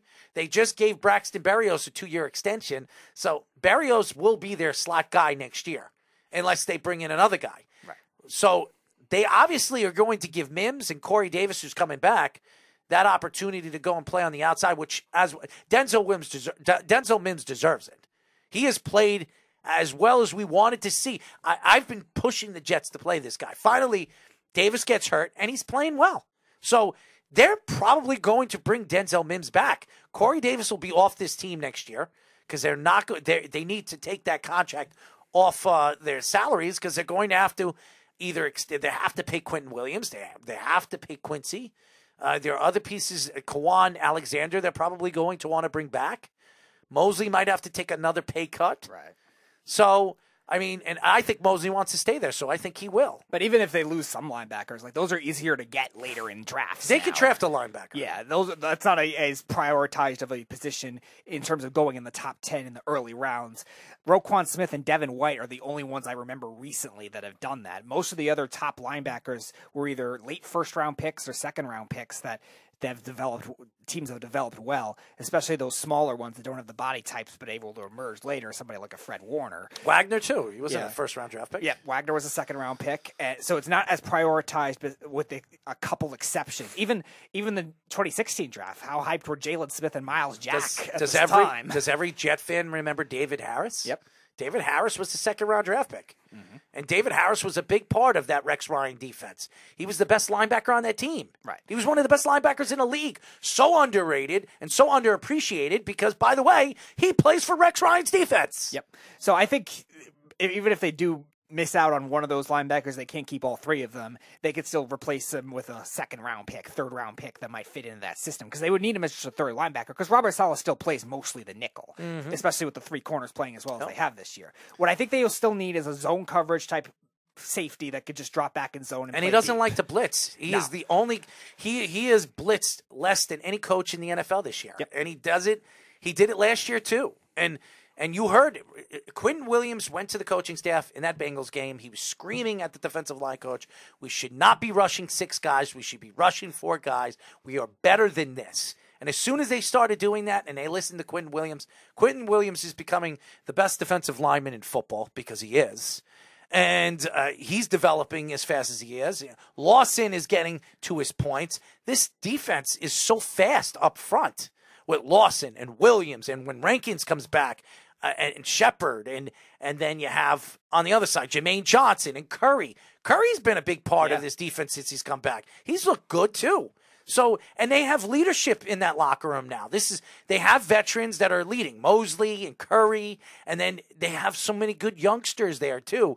And, and even in the secondary, their leader is Whitehead. That's that's their leader. Everybody else and DJ Reed. Everybody else is young. They're kids. Right. And DJ Reed, remember, he played a year with the 49ers too, was familiar with a lot of that system. Joyner's not a kid. He's been in the league too. Yeah, But Joyner's been in the league for he's like not a he's now. not a leader. I, I heard he's more of a quiet guy. Yeah. It, it's really it's really Whitehead who's been a really big leader. He wanted to come and play over here with the Jets. His cousin Darrelle Revis played for the Jets. Um, I didn't like him in the first four games of the season.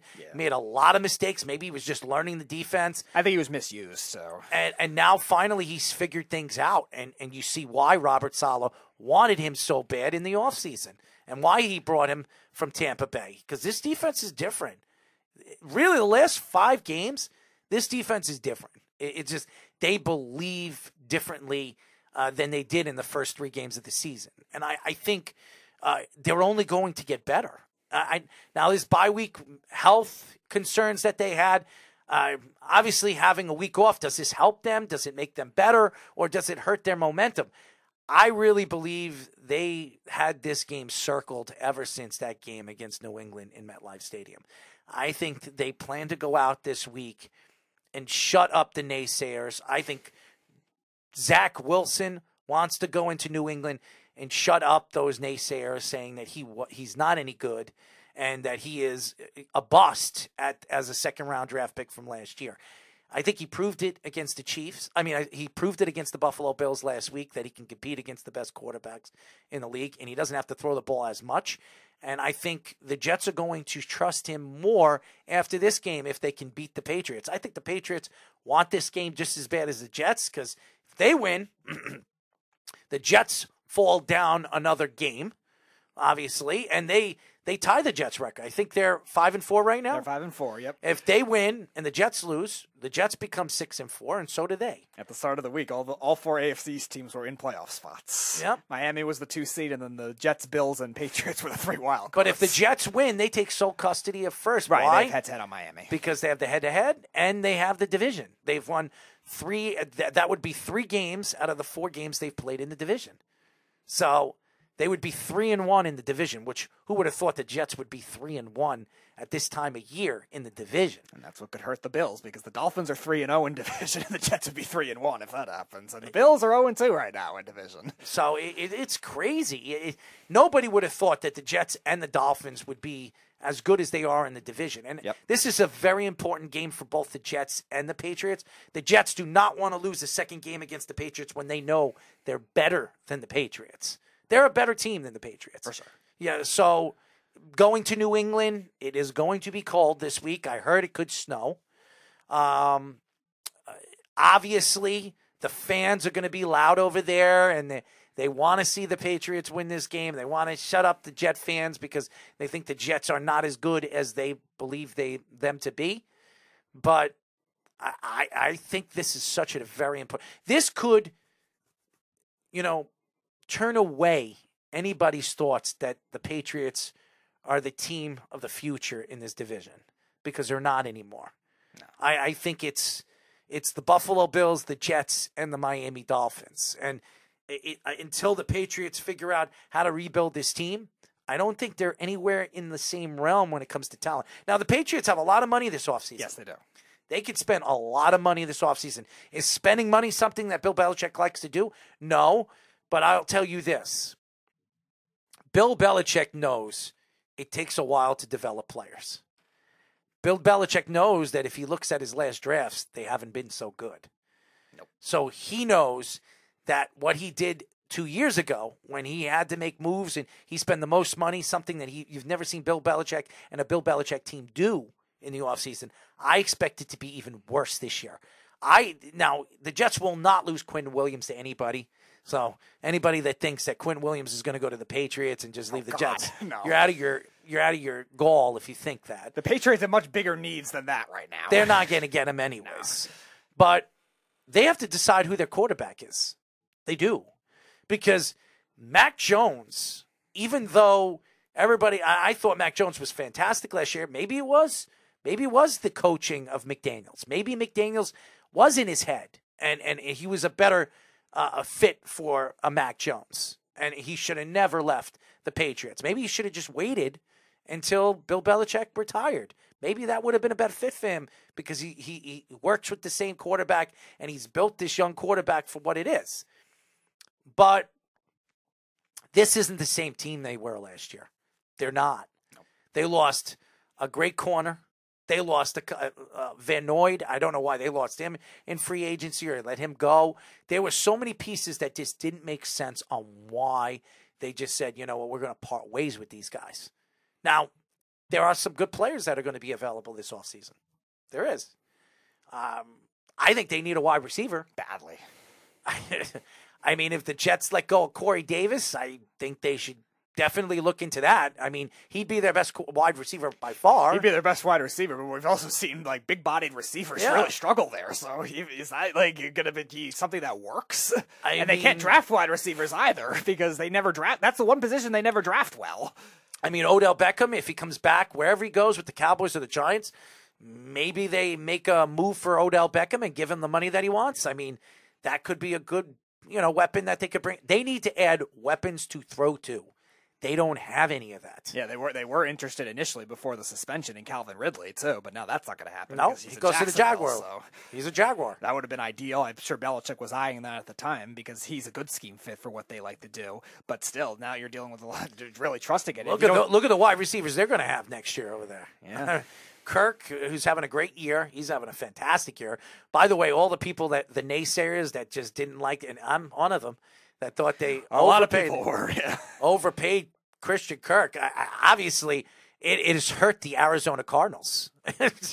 I did not think Kirk was going to hurt the offense of the Arizona Cardinals. He was such an important blanket piece for Kyler Murray. Hmm. He's 11th right now in the league in receiving yards right now. He's ahead of, wait for it, Mike Evans, Tyler Lockett, Wow. Ja'Marr Chase, Michael Pittman, Amari Cooper, DK It's Metcalf. crazy. Look at all, those are all the guys, he, a lot of the guys he's ahead of right now. What is his numbers? He has 82 catches, 679 yards, and seven touchdowns this year, and averages 67.9 yards per game.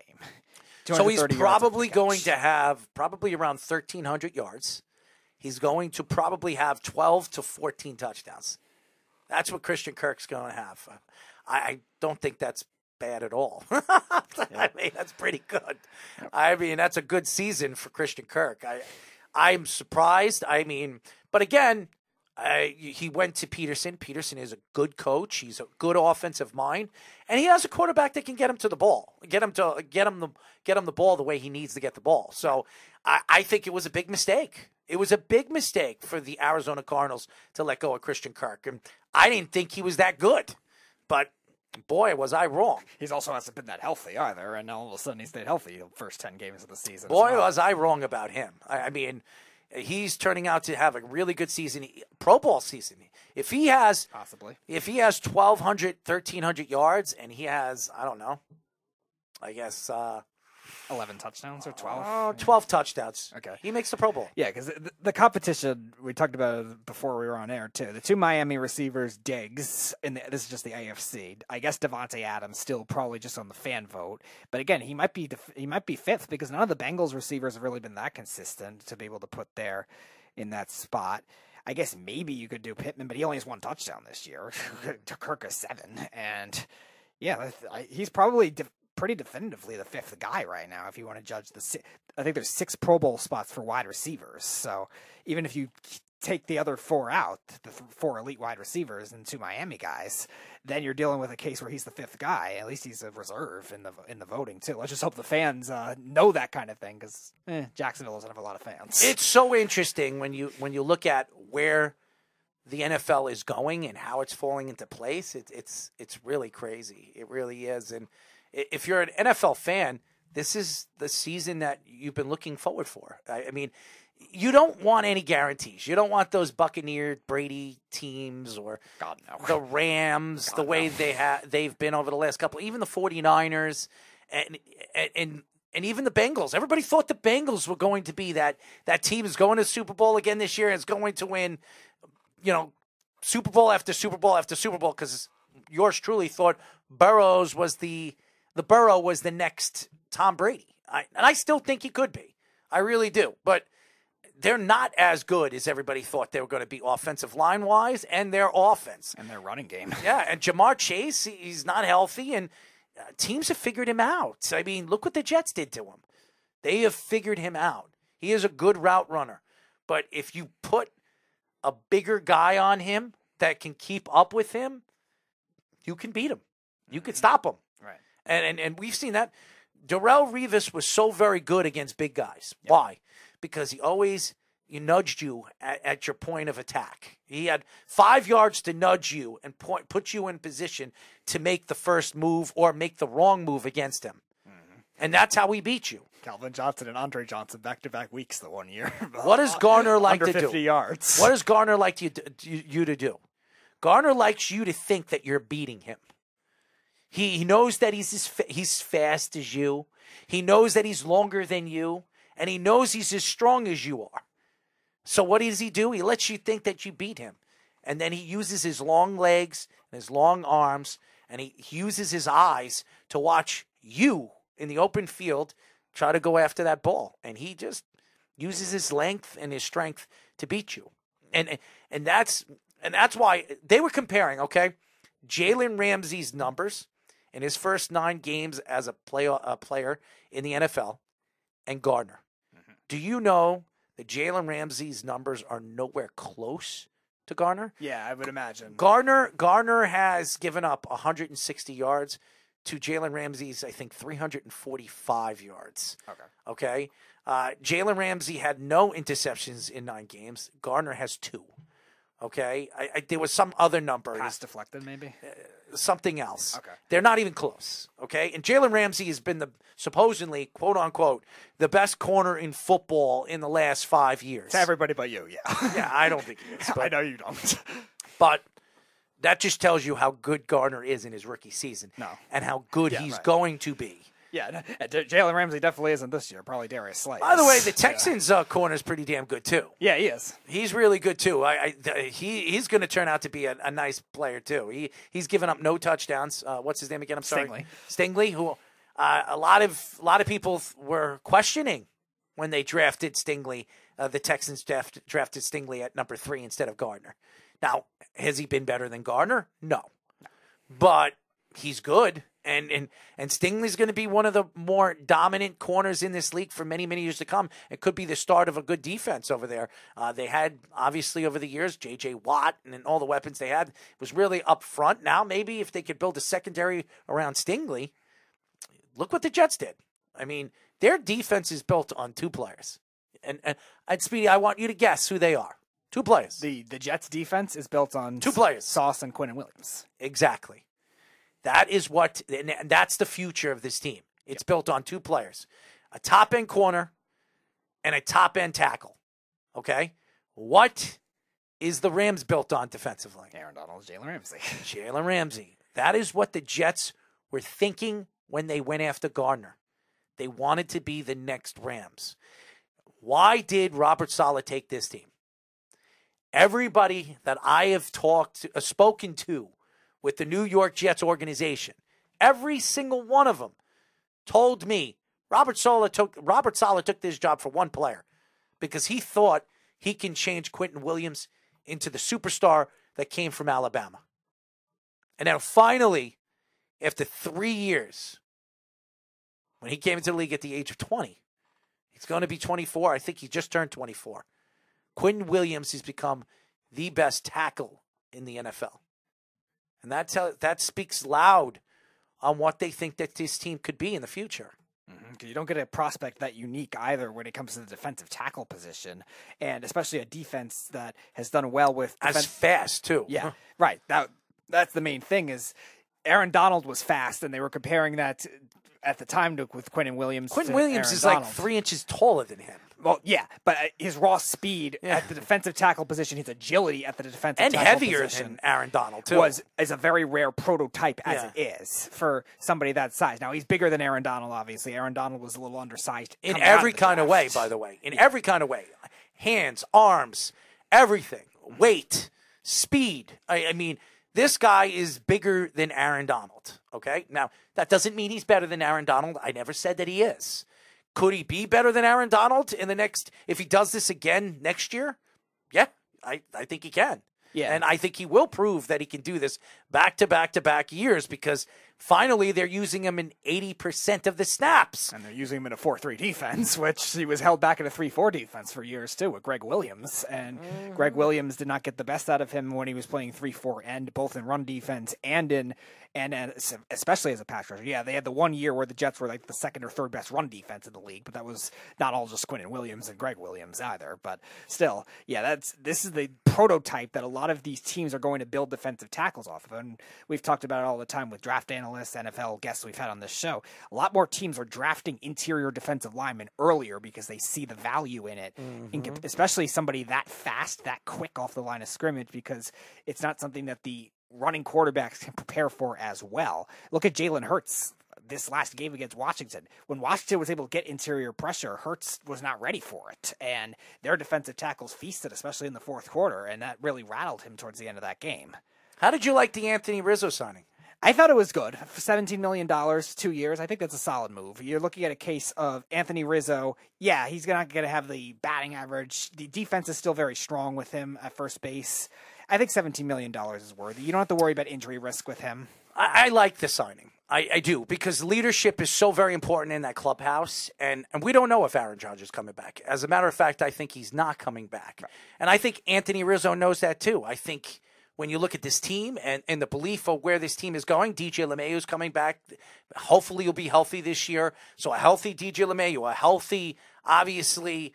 Um, Anthony Rizzo or Giancarlo Stanton, another leader of this team. You have the veterans. Now, I, I don't like what Hal Steinbrenner has said about Josh Donaldson. He will be back. He will be the third baseman for the New York Yankees this year. He believes that he wasn't 100% healthy. He's a better hitter than he, and they believe in him. I don't know if, if they're joking with the the Yankee fans. I don't know what's going on. And and, and Gio, Greg Giannotti said something very interesting uh, this past week. He says that the Yankees are being cheap. Now, I heard Hal Steinbrenner wants to make Yankee, make uh, Aaron Judge a, a Yankee forever. If he doesn't pay him, he won't be a Yankee forever. Now, it, Hal Steinbrenner has shown you that he is spending money because he is paying Anthony Rizzo. Right. So I, I, I know going back on people saying that he's being cheap, if he was being cheap, he wouldn't have paid Anthony Rizzo. Now, there are also rumors that they like Justin Verlander. Now, he could be a 1A pitcher behind Gerrit Cole. Could be the pitcher. He could be the A pitcher for the Yankees. And Gerrit Cole could go back to number two, which could take a le- less pressure off of him, maybe make him even better. Do I pay Justin Verlander at the age of 40 a two year extension or three year extension worth about 130, 140 million? I, I'd be crazy to do that. Yeah. Now, they could be desperate. And we have seen what desperate teams do. We've seen the Yankees desperate and see what they have done in 2009. CC Sabathia, AJ Burnett, and Mark Teixeira. I do not believe this would be a smart move for the New York Yankees if they bring in Justin Verlander at the age of 40. Now, you look at the big picture now. Yankee fans want to see money and they want to see something spent. And if you lose Aaron Judge to free agency and he goes to San Francisco, at which I believe he will with Brandon Nimmo, because that's what I'm hearing now. Yeah. They're going to bring both New York guys over there, solidify that outfield for the future. You have Nimmo in center, and you have Aaron uh, Aaron Judge for right field. You solidify your your positioning out there, and have maybe one of the better outfield outfield duos in the in in the MLB. Now, if that happens, the Yankees have to decide: Are we spending the money this year? Are we spending the money next next year? They're still a contender. They still can compete. The American League East, even though it's the best division in baseball, is definitely open for grabs because the Red Sox aren't going to be good. they're they're they're they're not going to spend money in the offseason. They're going to have to either decide to pay their own players or let them go and bring up young players and and be bad because they they're playing they're building like the Tampa Bay Rays. That's I heard, what they're doing. I heard too. If the Red Sox don't sign Bogaerts, the Yankees are interested in him. oh please, they're not doing that either. Why would the Yankees bring in Bogaerts when they they've praised Volpe and Peraza? Why would they do that? Hmm, I don't know. They're not. They're not doing. It was just a rumor. I, It's I- a rumor. It's not true. I, I, don't. I don't necessarily trust. I either. trust the Mets to do something like that than the Yankees. Yeah, The Mets would spend the money. Yeah, the Mets have better things to worry about than their infield. I do not believe the Yankees are going to do that. I, I don't. So going back to that conversation, we can go back at it uh, in a, another time. But I, I think that Hal Steinbrenner has to decide on where this team is going. Do they believe that they're going to contend this year? Or maybe wait until Soto and Ohtani becomes available next year and where they can make a big run for the two big names in the offseason and, and then splurge that they didn't do this offseason with Aaron Judge. I don't know what the plan is. I don't believe the whole Hal Steinbrenner, I want to make Aaron Judge uh, a Yankee forever. I don't believe that. I think Aaron Judge thinks he's full of it. I, I really do. I, I first of all, they're giving him qualifying offers. Only shows Aaron Judge that you're you're you're playing games with him. Now, There's no set plan. no, there is no set plan. Anthony Rizzo, there was a set plan. Everybody thought Anthony Rizzo wanted to be here. He wanted to be Yankee. He really did. With Aaron Judge or not, he likes his team. He likes everything about the Yankee fans. He grew up a Yankee fan. Everybody thought he wanted to be a Marlin. He never wanted to be a Marlin. Oh God. He never wanted to be a Marlin. He wanted to be Yankee. He grew up a pinstripe fan, a Derek Jeter fan. He's talk, he's spoken about it plenty of times before he became a Yankee. So he wants to be in pinstripes. Does Aaron Judge want to be in pinstripes? I I, I don't know. Mm-hmm. I, I don't know. And honestly, the way it seems and the way he's sitting, and I, I don't think the Yankees are negotiating the deal that he wants. He's going to be gone a lot quicker than people think. I, As a matter of fact, I predict by next week, Aaron Judge will be announced as a San Francisco for, a San Francisco Giant. I almost said 49. Could you imagine that? Maybe Aaron Judge He's will- big enough. Hey, Aaron Aaron Judge could be on the uh, on the He's Warriors sideline with all those 49ers. That's that's funny too. That'll be- that'll be by the the way. By the way, row. going back to that, Jimmy Garoppolo, Jimmy Garoppolo at the Warriors game. I I understand he likes to hang out with porno stars and he loves his cheerleaders and he likes to be the centerfold GQ Man of the Year. Okay, why the hell? Okay, why the hell is he? You know, the centerpiece of all the guys that were there. Okay? Kittles is a better player than him. Kyle Juszczyk's the best at his position. Juszczyk, but Juszczyk is is A fullback. I he's know. a fullback. Nobody gives a crap about that. And who's the other guy over McCaffrey. there? McCaffrey. I'm sorry. Yes, Christian McCaffrey's a way better player than Jimmy Garoppolo at his position. Mm. What is it about Jimmy Garoppolo? Who knows? What does the women love about this guy? I Uh, mean, you want to go in? I'm surprised Steph Curry wasn't there trying to show him how to shoot a jumper. He's got. He might have to teach the rest of his team the way they're playing. Ah, My God, I, I don't know what is the frenzy with Jimmy Garoppolo.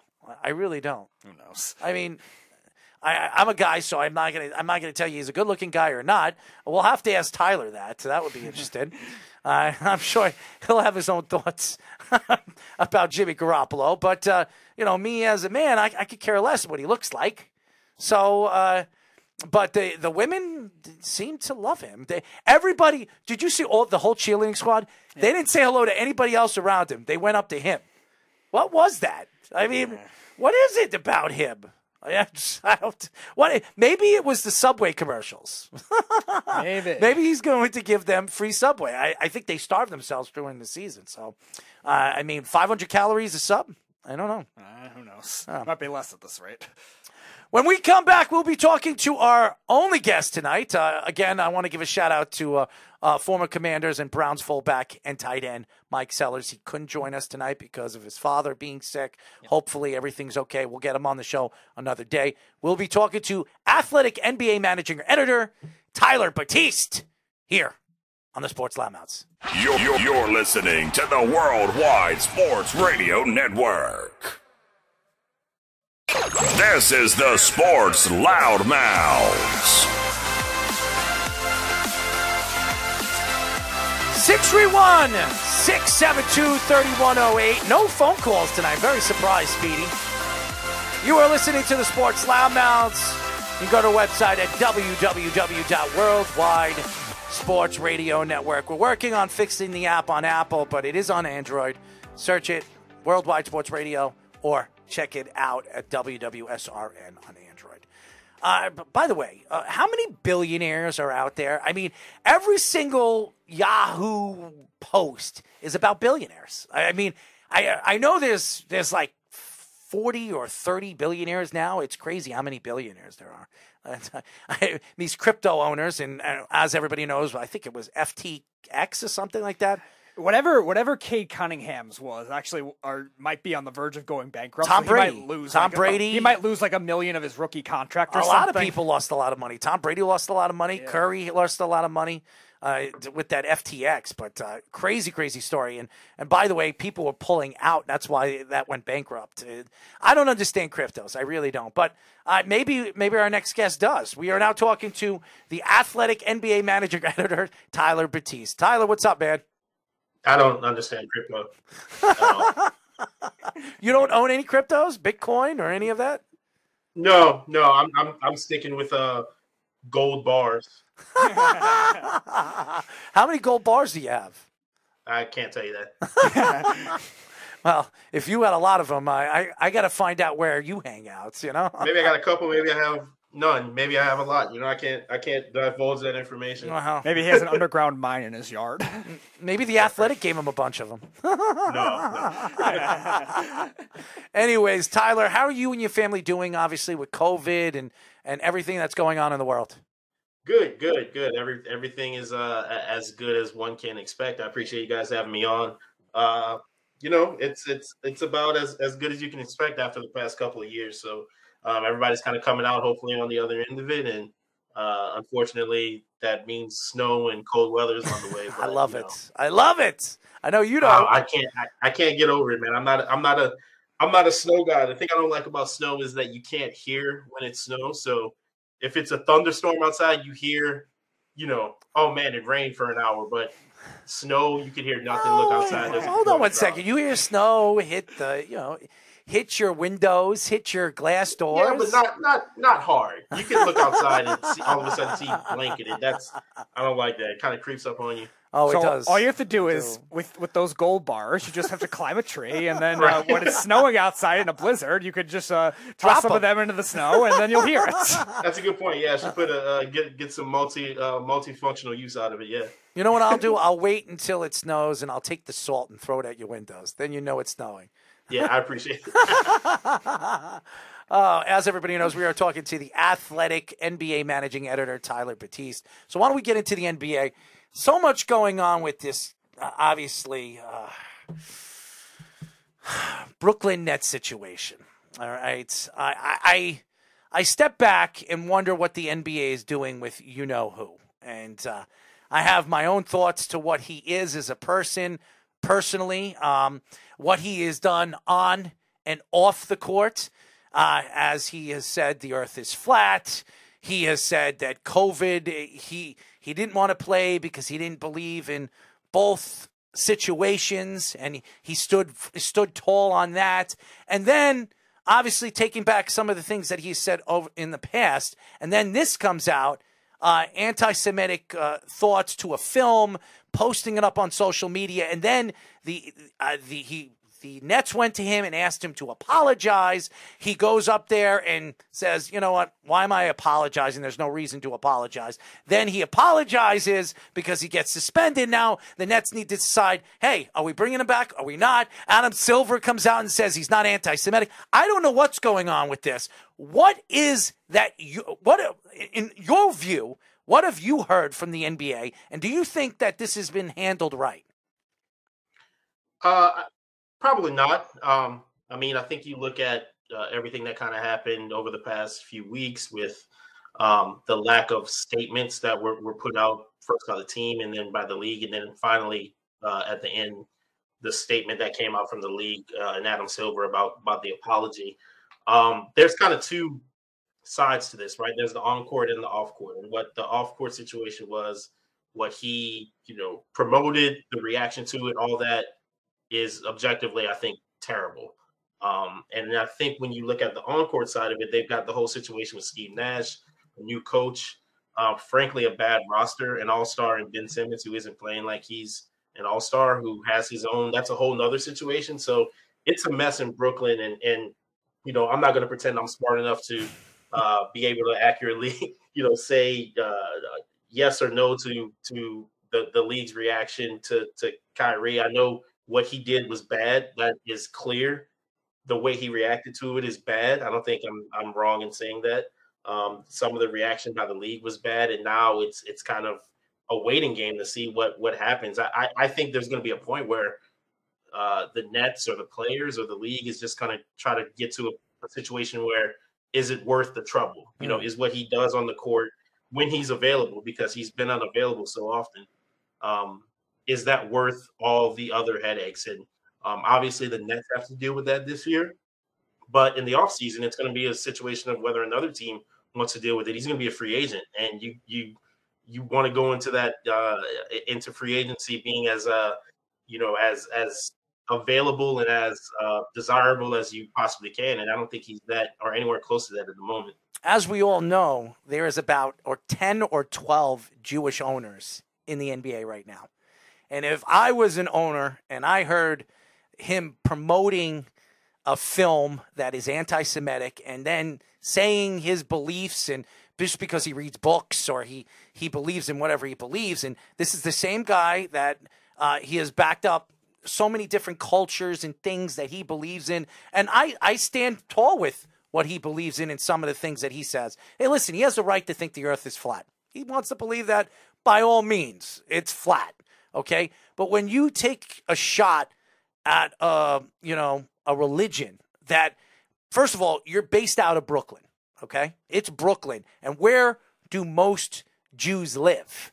It's Brooklyn. It's this center piece of Judaism. Really, it is. I mean, Judaism is, is everything in Brooklyn. And, and by the way, half the people that buy your tickets are Jews. So why would you say something so dumb and stupid? I, I don't understand the guy. He's stupid.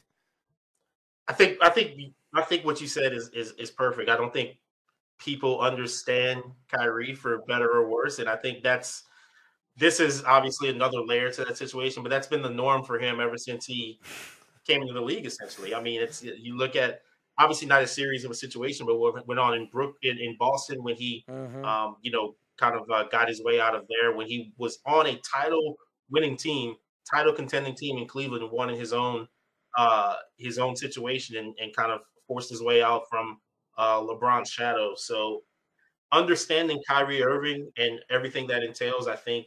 Um, went out of the window a long time ago. Um, the, the, there, there are things that are undeniable, which is that he's a He's a really good basketball player no when question. he plays. Um, he's one of the best in the world when he plays. Mm-hmm. Um, but that caveat when he plays, because of various reasons, has been the problem. And again, I think it's going to be really interesting next season, off season, when we get into the summer, and see what the market is like for him. Because um, if you look at what he does when he's on the court, it, it should be you know max contract level type money. But I can't assume that that's going to happen with with any team in the league. But then again, it only takes one, right? There's yeah. 30 teams. It only takes one of them uh, to kind of uh, you know throw that money at a, at a particular person. But I'm really interested to see how that plays out. And that's right. The only team that's going to pay him is one Kyrie buys himself, so he can coach and uh, coach and play and run his own practice schedule. He did that with the Brooklyn Nets. Yep. so so so he'll just he'll just create his own team. They'll call it the Kyrie Flat Earthers, and that'll be so franchise. happy that Steve Nash is gone from there. I I feel so bad for him that he had to deal with that crap. Really? Yeah. I mean, it's it, it's amazing that he was there in the first place. I mm. think, right? I mean, he's a he's a Hall of Famer. He's yeah. a guy who likes to play soccer on the beach and uh, you know hang out and why would you put yourself through that if you uh, if you don't have to? So sure he's enjoying the money and the of course retirement and still being a two time MVP. That's still a pretty good life to have. Right. So my question is actually about that coaching because Kevin Durant actually made some comments today. He was saying how he doesn't like how the Nets prepare for games, the process, the practices, the game planning, stuff like that. Do you think that has to do with a lot with Steve Nash, or do you think that has to do with even some of the coaching now or even before that with the with the ownership and the executives who they bring in? You know, it's a good question. I'm not sure. It might be a little bit of uh, column A, a little bit of column B. Um, they've definitely played better since Jacque Vaughn took over. Uh, not so much uh, the other night against Sacramento, but Nope. um, they're still. It's weird, I, you know. Ben Simmons, if you if you look at it on paper, what Ben Simmons was in his peak, and you say you're going to add that a top five defensive player in the league to Kevin Durant, who is a at worst top 5 offensive player in the league, arguably top three, arguably the best. On paper, that should work somehow. And the fact that it doesn't is just kind of mind boggling. And, and I think it's way too early to tell from Jacque Vaughn's perspective whether that is uh, something that he can make work. It's only been, uh, you know, a couple of weeks. It's still not even Thanksgiving yet. So, you know, maybe when we get to Christmas or New Year, we have kind of a better um, sample size of what that can be on the court. But um, yeah, you know, it, it's tough to tell without being in that locker room and not without experiencing what Durant is experiencing. But we know that he's not a guy who's not going to shy away from what he wants to say, whether it be on um, in, in articles or in interviews or whatever. So, um, you know, it's I don't think I'm uh, alone when I say that that place is going to be interesting to watch all the way through April, May, June, July next season. Let's be honest. Jacque Vaughn will not be there at the end of the season. I'm telling you right now, he will not, and neither will Kevin Durant. That's a big contract, though. That's a that's a uh, you know that's a the what three year he's got three years left after the season. But again, all it takes is one team to say, yeah, we'll do it. We are talking to the athletic NBA managing editor, Tyler Batiste. There's another team in New York that, you, even though they're not opening their mouth as we've seen over the years, uh, they they weren't wrong about Jalen Brunson. He is the real deal. So they were right about that. It was a good contract. Uh, giving RJ Barrett the contract that they gave him the offseason works for if they want to trade him in the next couple of years. It's a good contract. Mitchell Robinson adding the contract that they gave him, even though he can't stay healthy, it's still a very good contract for the Knicks. Julius Randle was a bad one. Obviously, Fournier was a bad one. And you're looking at this team. Tom Thibodeau, for some reason, they they did not want to trade for somebody that's playing for the Cavs because they really like this guy Quinn Grimes.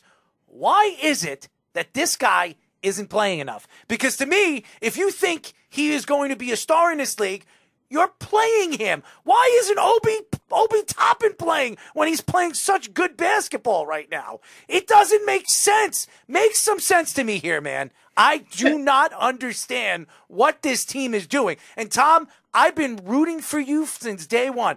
You need to be fired. You you've been horrible coaching this team. Yeah, no, I I can't make any sense out of it. If I could, I, I would. But uh, you know, Tom Thibodeau's a guy who historically is like, you know, he's liked his guys and he's stuck with those guys that you know the, the, the ones that brought him to the dance. Derrick Rose obviously is one of those those players in the past. It's worked a lot of times, but uh, maybe not so much in, in certain situations now. Um, you would think that at the beginning of the year is the time where you would experiment with those different lineups, those different players. I think Cam Reddish has played really well in, in spurts, which is kind of surprising. I don't think a lot of people um, expected that coming into the season, but obviously, if you're playing Cam Reddish on the wing, that takes away wing minutes from other people, and it looks like it's you know Quentin Grimes and, and some of those other young guys. Uh, you know, I think the East is kind of stronger. People kind of expected it to be stronger coming in the season. But I would say maybe it's not as strong early on as people anticipated. I mean, I think the Knicks are seven and seven. Yes, they are. The Hawks are, you know, in third place, and they're like nine and five, if I'm not mistaken. Yes. So it, it- it's not like what they're doing is kind of taking them out of the uh, uh, the playoff race. Not to be talking about the playoffs, 15 games into the season, but they've got some time to tweak, to ti- to experiment. The the big thing, what you mentioned, is that the the, the newest acquisition, Jalen Brunson, seems to be a good fit. How the people who've been there for the past couple years work around the new guy. I think if it was the opposite problem where the new guy was struggling to kind of uh, you know you know mesh, that would be a, a whole different issue. But they've got the point guard. It's not the point guard that maybe they thought they would get, or the start level uh, caliber player that they maybe they thought they would get. But he's reliable. He can play, and now you just kind of have to figure out the the other parts. I think you know I don't think the the Knicks are a top four seed in the East or anything, No. but I think that. th- th- I think they could make some noise if they get if they get their you know what together. They've got so many wings, so many bodies. There's got to be some combination um, that fits for an extended stretch. And the thing is going to be to see whether Tom Thibodeau sticks with that or maybe goes back to you know one of those uh, combinations of those players that that that kind of uh, has brought up success in the past. Still early. You mentioned you mentioned they were seven and seven right now. I actually saw something last week. At one point, the Knicks were five and five. They, they were saying how they were most average team in the league. They were five and five with the 16th ranked offense and 16th ranked defense, and I think they were like 15th in three point percentage or field goal percentage or something like that something weird. Like That's a playoff team in the NBA, though. Yeah, I mean, yeah, with all the teams that make it. I, I mean, I've right. always been somebody that's lobbied that there's it's a lot as it is because there's a lot yeah. of these under 500, especially in the Eastern Conference over the years. That there are all these under 500 teams that got into the playoffs. I've always been good with like a 16 playoff with football and now with baseball. And uh, I thought the NBA always had it too much, but see, fans seem to like this play-in tournament stuff. Yeah, I'm not. I'm never gonna. Uh, I'm not gonna uh, go against more basketball if I can get it. So yeah, there you go. so yeah, so my question with the Knicks as well is, uh, you're looking at somebody, you look at somebody like Obi Toppin and also uh, Immanuel Quickley and, and Quentin Grimes. All three of those guys, they've been, all been rotated in the starting lineup at certain points, but because of Thibodeau, hasn't been there. So if Tom Thibodeau does end up getting fired at the end of the year, is there a coach that you think right now, either somebody with experience or I know one. an assistant somewhere else that you think would get the best out of these players? Oh man, that's such a tough question. I mean, uh, is your your Steve Nash? Is that who you were thinking of? No, no. Do you want me to? You want me to? You want I'll, me to I'll stay away from Steve Nash. Yeah, There's a guy that was offered the Charlotte Hornets job and decided to not bite okay. at it, and he he's from New York. He he really grew grew up with the New York Knicks. He helped Jeremy Lin grow, and right, right. by the way he knows how to work with young players. Ask the Brooklyn Nets that just tossed him away. So right, why wouldn't he come to New York and coach the team that he's been rooting for since he was a kid? I, I it makes a lot of sense. You know what I'm talking I don't about. Have a better answer than that. I don't have any inside info either, but I mean that makes sense to me what you just said. I, I picked. I, by the way, two years ago, well, it was two years before Tom Thibodeau got the job from the Knicks. I wrote an article and I said he's the next head coach for the New York Knicks, and he became the next head coach for the New York Knicks. I believe Tom Thibodeau will be fired this year, and Kenny Atkinson was the other guy that they interviewed. It was Woodson, Atkinson, and and Thibodeau. Everybody knew Tom Thibodeau was getting that job because he was good friends with Rose. If this team does not make the playoffs this year, which I believe this team is, I think Philadelphia's a lot better than they are. They did lose Harden for a significant amount of time. Miami's better than seven and seven. Even if the Knicks make it in the play-in game or whatever the heck they call it, Chicago's better than they are when they get Lonzo Ball. Another, t- yeah. another, team too. Indiana's been playing. Yeah, Indiana's been playing well. Yeah. I mean, they everybody kind of assumed that they would they would embrace the tank and get rid of Myles Turner. Yeah.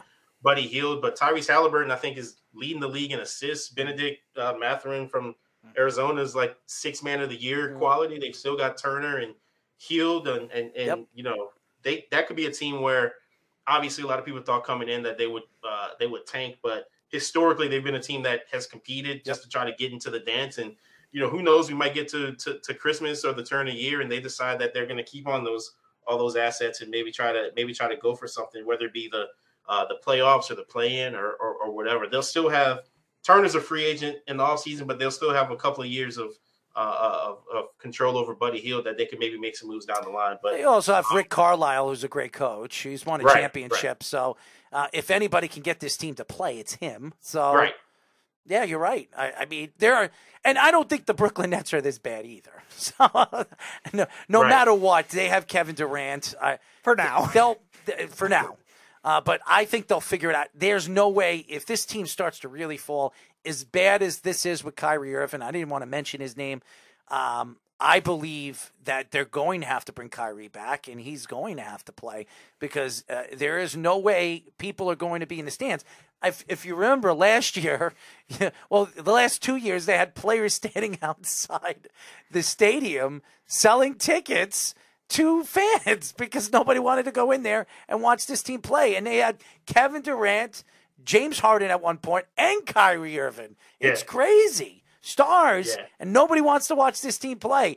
That just shows you how bad it is right now in Brooklyn.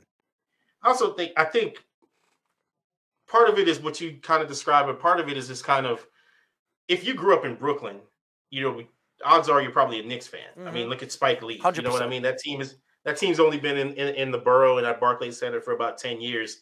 And for a lot of people who are in New Jersey, that's a that's a hell of a haul to make it to Brooklyn for home games, uh, just to go and you know go back to Jersey the next day. Mm. So that frat that fan base is kind of I don't want to say fractured, but it's just kind of a weird situation where um, you know you don't have people who were kind of raised Nets fans who are in Brooklyn um, that because their dads or their moms were Nets fans or their grandparents or something. So um, you, you, just kind of get that fair weather. I, I, get the sense kind of fans from time to time, and and if things aren't clicking or if the expectations aren't high, then those people are going to kind of kind of go to way. Um, I don't think we'll ever see like Spike Lee go in the Nets game. the Nets, you know what I mean? Like, well, sometimes he does. You do probably, see, it's probably an easier yeah. commute for him, but you see him sometimes. He, it's not the Knicks and the Nets, and he'll you see him in, over there watching the Net games. He's not cheering them on. He's not wearing a Nets jersey, right? But Uh, he he's there. He's wearing his Knicks hat, or he's wearing you know his Knicks you know memorabilia. So he, he but the only Nets jersey that Spike Lee would wear is, is a custom one that says more dysfunctional. Free. He's probably getting free tickets from the Nets. They're saying, "Listen, Spike, we want you there. Uh, we'll give you free tickets on the floor." what, what is this? The L.A. Rams? They're going to uh, hire actors to play fans. I could see it. I could see it. Anyways, everybody, we are talking to the athletic NBA managing editor Tyler Batiste. Um, when you look at the Knicks as a whole and, and where this team is as an organization and what this team as an organization is. Do you believe that the Knicks are a team that maybe has has ownership moving this team in the right direction now with Rose and Wesley and, and all the other players? Um, all the players to this team? I think they're in a better position than they've been in in the past. Um, and I know Julius Randle hasn't really played – maybe up to the contract that he got a couple of years ago when he was the, the most improved player. But the way he was playing that season, uh, they probably that's probably a team friendly deal that he signed. So it could be a lot worse. You know what I mean? Um, he, they signed him, if I recall correctly, that extension came during the season. Um, so you know, it didn't wait for they didn't uh, wait for his uh, you know kind of market to go up a little bit. I think that was a smart move. To, it, it's weird to look back at it on hindsight because he's he hasn't played back to that level. But I think what the Knicks are paying him, other teams probably would have would be even in a worse position than that. I think, as you mentioned, the Jalen Brunson signing seems to be working out. He seemed to fit in with everybody well, um, and I think the the key for them, um, and we'll see what happens, is they've got a lot of assets, as we know from the uh, Donovan Mitchell, uh, you know, trade rumors and discussions that went on um, over the offseason. They've got assets, they've got young players. Um, you know, you mentioned RJ Barrett's contract, which I think is that extension is kind of dec- uh, declining. If or Jalen Brunson's is declining. I'm sorry.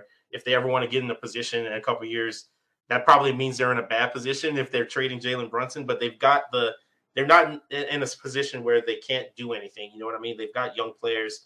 Quinn Grimes, maybe you need to show off a little bit more, as you mentioned. Cam Reddish is playing well. You've got Quickley. You've got um, these other young pieces and draft picks that maybe you get in the market um, of getting another star, potentially maybe somebody who's already in New York that wants to get to no, you know, you know no. another borough. What are you trying to throw us off a bridge? What? I'm just saying. What? I'm just saying. what are you trying got, to do to me, pieces, Tyler? You know? I like you. your first time on this show, and I, I, I love you, man. Eh, but if you're going to try to pour poison to my team, do not bring it from the Nets. Okay. No, no, no. I'm, just, am... I'm just, kidding. But they, they've got the pieces, right? They've got assets. They're not in a position where they can't. Uh, they're in a better position than maybe a, you look at Miami, which has always been kind of a well-run organization. Miami's up against the luxury tax. They don't have a ton to trade. They don't have a ton to move and improve the roster. And the net, the, the Knicks do.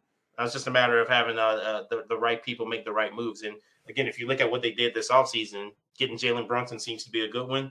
Um, signing RJ Barrett to that extension, um, I believe is going to be a good one long term, and we'll see what they can do um, over the next uh, couple years.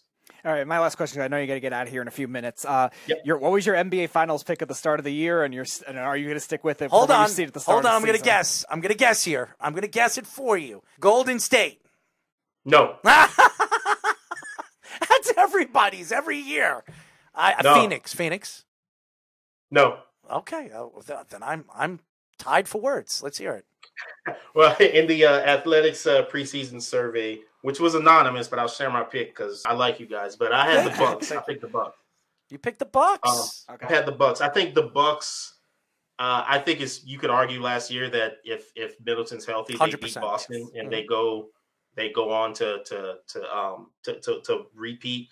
I always like to say now Khris Middleton hasn't played yet this year, but I'm always one of those guys who looks at players who are in those quote unquote contract years, and I just think they they play their asses off when when they're in that position. Middleton has a player option for next year, so once he gets back on the court, he's going to want to prove that he's worth, you know, maybe not being second fiddle or third fiddle to Giannis and Jrue, depending on how you look at that situation. I think the fact that they're hurt right now um, could help them in the long run because you're going to get some reinforcements in Middleton. You're going to get uh, Joe Ingles back, who who who turned tore his ACL last season. Um, you could go big uh, with Brook, Brook Lopez and Bobby Portis. You've got shooting, you've got the coaching experience, you've got the player playoff experience, you've got arguably the best player in the world. So I think that as long as they're hanging around, you know, the second, third, fourth seed in the East, they're going to be something to um, be reckoned with in the playoffs. And and I think looking at the West, the way I, that's so upside down right now, Portland's the number one seed in the West. Uh, I think that uh, Milwaukee's got a good shot to, to win their second title. In, in oh my years. god! The, oh my god! The West is like all over the place. What is going on with the West? I, I know it's Utah early. slided. How slid- is Utah off a little ten and six? They lose their two best players, and somehow this team is ten and six. Well, they could Are beat you the not Lakers a, a twice. Lar- Lauri That's why. Uh, believer? I am. No. Doesn't stay healthy. No, I am not. I am not a Lauri Markkanen believer. I'm not a believer in the Utah Jazz, but for some reason, this team is winning. By the way, everybody, we are talking to the Athletic NBA managing editor, uh, Tyler Batiste. Last question for me, man. Uh, we look at the NBA and where the NBA is. The Golden State Warriors are six and eight. Nobody would have thought they were six and eight at this time. I know it's early, and they're a lot better than anybody thinks they are. Now, Steph Curry has been very much praised over the years because of his his game and how it's changed the NBA for the better.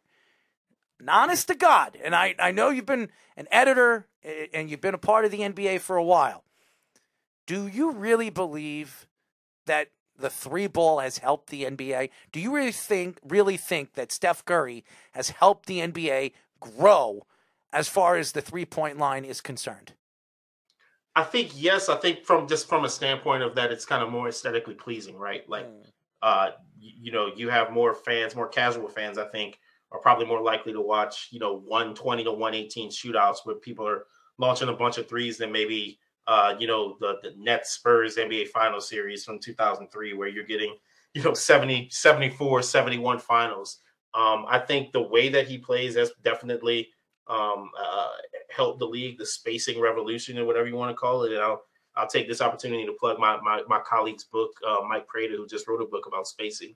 Um, I think it's clear that he has now. Whether it's uh, I think for a fan, it's good. Whether it is for um, how players are coming up, developing through high school and college, um, I you know I'm not 100 percent sure. I think what's interesting is when you look at the college game, it looks nothing like the NBA and I think that's a problem. You know what I mean? It, it, it's kind of a situation where you look at NFL, so many concepts, so many uh, offensive, defensive schemes have been kind of ripped from college, and now you know a pro style offense doesn't really mean anything anymore because everybody's spreading it out or running RPOs, and and you really don't see many college teams, if any college basketball teams, play the way that teams play in the NBA. So I think that there's probably even a larger level of influence that could be had there once you see the Dukes, the Kentuckies, the North Carolinas kind of playing the style of basketball that people play in the NBA. Um, that kind of probably stunts some of the growth of, of, of, some of these players who are going to those bigger schools. So as big as that influence is, I think it um, it's not even as big from a development standpoint as it as it probably could be. I, It's, it's funny you actually brought up Prada, Mike Prada. Uh, when I messaged you yesterday about joining the show, he actually responded like five minutes later Yes, saying he, did. wanted to join the show. We're actually going to have him on next week. Yeah, yeah, yeah. Tell him I plugged his book. Yeah, there you go. I I'm just disgusted with the NBA and the three point line and Steph Curry. As good as he is at, at what he does, I think it's affected the game and the growth of the game. Uh, why don't we make a four point line? How about that? Make Yeah, the game no, even I- more I- interesting. I see your point. I mean, I'm not gonna. I, I I see where you're coming from. I'm not gonna. I'm not gonna disagree with it. Um, there's probably uh, a little less skill involved for a lot of players now because if you can't shoot a three or dunk, maybe you're a little useless for some situations. I Don't mean, tell that to the Greek. DeMar. DeRozan is like a relic right now, right? Like he's one of a kind. Yes. And, uh, you don't really see players like that anymore. But I see where you're coming from. Well. Just respectfully uh, disagree. Oh, it's okay. It's okay. We love you still, but we really appreciate you joining us. We'd love to get you on again. You're awesome, yeah, yeah, fantastic. absolutely. Thanks for having me. Keep doing what you're doing, man. Uh, your stories and everything that you're doing, and and being the managing editor for the Athletic, it- it's definitely showing your growth as a writer. So Yeah. we really Please appreciate subscribe. it. That's right. subscribe, ladies and gentlemen. Tyler Batiste. Thank you, man. Take care. Tyler Batiste, NBA managing editor for The Athletic. Fantastic. Yes. He, he really is. Good personality, too. And he knows his stuff, but I disagree with him. Yes, you've made that pretty abundantly clear in every discussion you've ever had about the three pointer. I just, uh, I, I don't know. I, I, I'm thrown off with the three point line in the NBA, and I, I just think that the growth of the game would be so much better if the game was what it was in the 90s. That's just my opinion. I mean, when you look at the greats, the Michael Jordans, the Scottie Pippins, uh, uh, the Isiah Thomases, and uh, Magic Johnsons, the Larry Birds, and I, I could go on and on and on and on and on and on. Even Tim Duncan when he came into the league. That was when the game was just unique and special. And uh, just, I think you, you saw more talent being brought to the game. And now you, there, I, I don't know how much talent you need to shoot three pointers. I mean, if me and you were shooting three after three after three, 300, 400 times in practice every single day, I, I think me and you can hit a three in the middle of a bas- basketball game. I mean, 400 times? Yeah, of course. I mean, you'd get the understanding of where the ball is supposed to go and, and how close it needs to get to the net or the backboard to go in. So it just, I, I mean, if Ben Simmons actually practiced, he, he'd be able to shoot. But uh, Maybe he'll, maybe he'll maybe he'll attend worthless. Kyrie Irving's practice. I don't know. I don't know what's going on with that team. I mean, just think about it.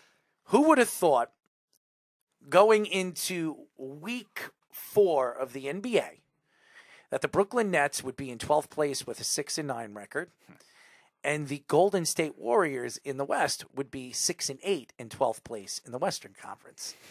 The answer nada. All right. Question, Nobody. Question, just out of curiosity, what's the record? I know they're rebuilding. What's the record for the Thunder right now? Um, they're 6 and 8. Okay, so every te- every team that Kevin Durant's been on is under 500. There you go. And, and then there's the Los Angeles Lakers. I have no idea what's going on with them. I can't hit a three to save their life. I mean, how horrible can they be? And if I was LeBron James, do I want to stay there? I, I mean, I, I mean, I would demand to be traded. I mean, but he's the one who wanted this team built like this. I, he's having a good season. I is he scoring 28, 29 points or 30 points like he did last year? No. He's averaging 25, 24.9, 8 rebounds and and about 7 assists. He's still having a great year. I mean, if I if I had LeBron James scoring 25, 8 and 7, I'm pretty happy, okay? I, I don't know if they still are, but collectively as a team, they were under 30% from three at one point this season. I think it was 28.2 or something. How do you like have that. Anthony Davis and LeBron James on the same team and you can't win? Honestly, it, it doesn't make. Anthony Davis is averaging almost 25 and 11 a game. 25 and 11. And, and LeBron James averaging 25. What is it? Uh, I just said 8 and 7. How do you not win? I, it's just. You, you have two players getting almost 50 points a game. I'll tell you how. You have uh, Russell Westbrook, who averages 16 points a game and shoots too much, And it's coming off the bench now. and is coming off the bench, which is not bad. And then everybody else, everybody else, Lonnie Walker. I- I'm looking at these numbers. Lonnie Walker's averaging 16 points a game. How is this team losing? All right. They're finally back above 30% from three, but it is 30.7% they're shooting from three this year. Yikes. Is that why they're losing? I, and that that's here we go. We were just talking about the three point line. That is ruining the game. The three point line is ruining the game of basketball. Let me ask you this question: If the Lakers weren't shooting so many threes, do they have more wins? Maybe like two or three more wins, I guess. Two or three but- more wins is better record than guess who? The Nets. The Golden State Warriors. I I mean, this isn't good, man. I, I mean, could you imagine the Golden State Warriors have a bad season this year and they get the number one pick? that would be so like the NBA to do that. Mm-hmm. Am I right? Yeah, it would be. Yeah, It would be.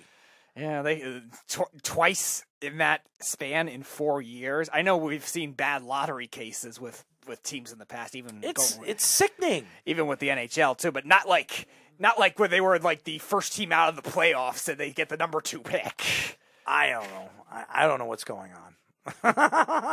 I'm going to sit back and just laugh because uh, the NBA, and we just had uh, Tyler Batiste. He's the, the head of the Athletic NBA managing editor. He, he he writes. He has so many people work, you know, running and working under him, basketball writers, and he thinks it's good for the game. And we just mentioned a team that was supposedly supposed to be good this year. Can't hit a lick of three pointers. Yeah, they haven't found the modern identity. Now, granted, it's a little different than when the Warriors first broke out and 10 years ago we were talking about all these teams having prolific backcourts. Now it's a little more with wings and even some big men that could shoot like that now and the Lakers still haven't find either, found either one of them yet. I know what they got to do. They got to play Scottie Pippen Jr. There you That's go. what they got to do. I wonder I wonder if, uh, I wonder if Mike Guido would think he was better than his father. Get out of here. Uh, no, he's not. But maybe Mike Guido would think that, like he does Scottie with, with Pippen- Vladimir Guerrero. Scottie Pippen Jr. is only in the NBA because of who his father is. Of course. Honestly, he is he is no good. Okay, as well as Kenyon Martin's son. All right, the only person, the only player so far that we've seen that's made the NBA light, he's not as good as his father, but he's half decent. Is Gary Payton? Yeah. Gary Payton Jr. Right. That's it. That's the only one. He's he's pretty good because he- last year what he did with the Golden State Warriors and he got a contract in the offseason as well as he deserved. Uh, is he a great player? No, he's a good player. You you can you could probably start him on some of these NBA teams. Yep. He's a pretty good player. the way the, the way the Lakers are shooting three pointers, he would definitely. Oh, they would be- love him, He would. yeah. lo- he would definitely be good as a number two as a shooting guard. Yeah, he, he'd be good over there. Absolutely. Because they have they have to have one of their point guards come off the bench because Russell Westbrook and Patrick Beverley are both the same skill set and can't be in the same backcourt. Where's Gary Payton Jr.? Who's he playing for? He's still. Uh, oh no, he's with Portland now. That's right. By the way, who's in first place? There you go. The Gary Payton the second effect. I don't know. Um, I'm just saying here. I'm just saying.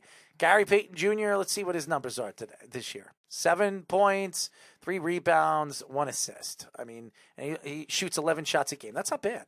Keep in mind, still he's also still coming back from that gruesome injury last year too. Oh, so, horrible. yeah. And he got a big. He got a pretty nice contract. No, I'm glad he. I'm glad he got his money too because he was playing so well before he got hurt against the Grizzlies in that series. I mean, really, the reason why they're winning is is one guy, and that's Damian Lillard. I The mean, he's back- rebirth of Damian Lillard. he's back to normal Yep. again, and I was very surprised the season that he had last year. He was not the same player that we imagined him to be. And now he's having a breakthrough year. And I, I think he's fantastic. He deserves it. Uh, he's a Portland trailblazer for life. Uh, he took the two year extension. He's the highest paid player in NBA history yearly, sixty million a year, which is ridiculous, but as well as he it's well deserved. I mean, Good to see, lo- good to see loyalty too from some of these, uh, some of these players. Unlike, uh, unlike some other ones in Brooklyn that always like to demand trades. If he wasn't a trailblazer, he probably would have been a Nick. yeah, that was definitely possible. I believe that. Three years ago, that was like all the hot talks that he was going to come to the Knicks. Him and Mm-hmm. it, wa- it was thought of with him either either him or Chris Paul at the time. But I'm not mad Yeah. that he's not because I like Jalen Brunson. I think he, Yeah, he's been a good fit for the uh, for the Knicks. what a fourth quarter he had yesterday. So He's fantastic. Yeah, boy, oh boy, what a steal the Knicks got him for, man. yeah. what did they get him? Four years, Four years, one hundred four. 104. That's a steal. Mm-hmm. I, I mean, just think the guy right now. If if you see where he's ranked as a point guard, he's ranked I think sixth. Yeah, in the NBA. That sounds right. Yeah. sixth, and they got him for a hundred. Uh, one a top six point guard for 106 million. How? Where do you get contracts? That was a great move by Rose. The only the Fournier and the the Randle is kind of what hurts the Knicks right now. It really does. They have to figure out how to get rid of those contracts.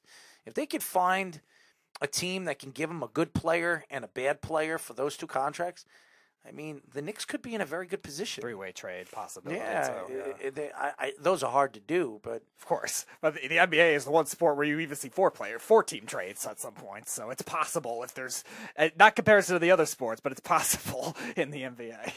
All right. So why don't we go to our uh, through our week ten recap? We'll finish up the show doing that, and then uh, we'll be back tomorrow at nine p.m. as always. So let's go. Alrighty.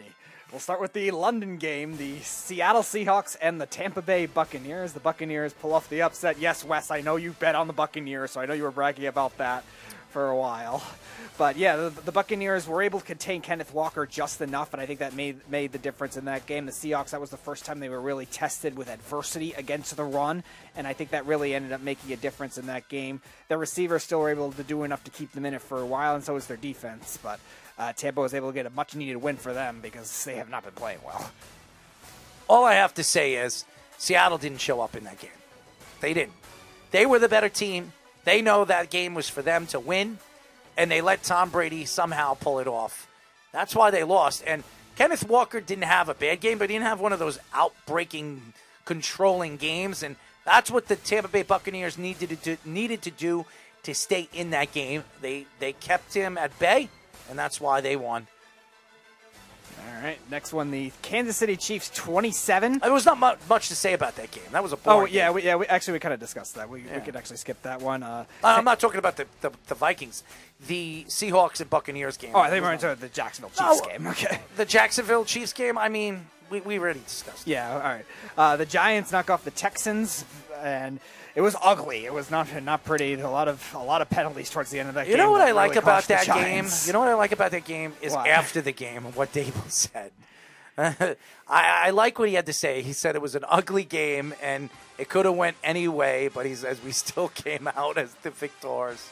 So yeah, that's been concerning a little bit when it comes to the way the Giants have finished. doesn't matter. A Win is a win. A win is a win. They had the same problems against Jacksonville, held on by a yard in that game, literally a yard from uh, losing on a walk off. In this game, definitely not much different.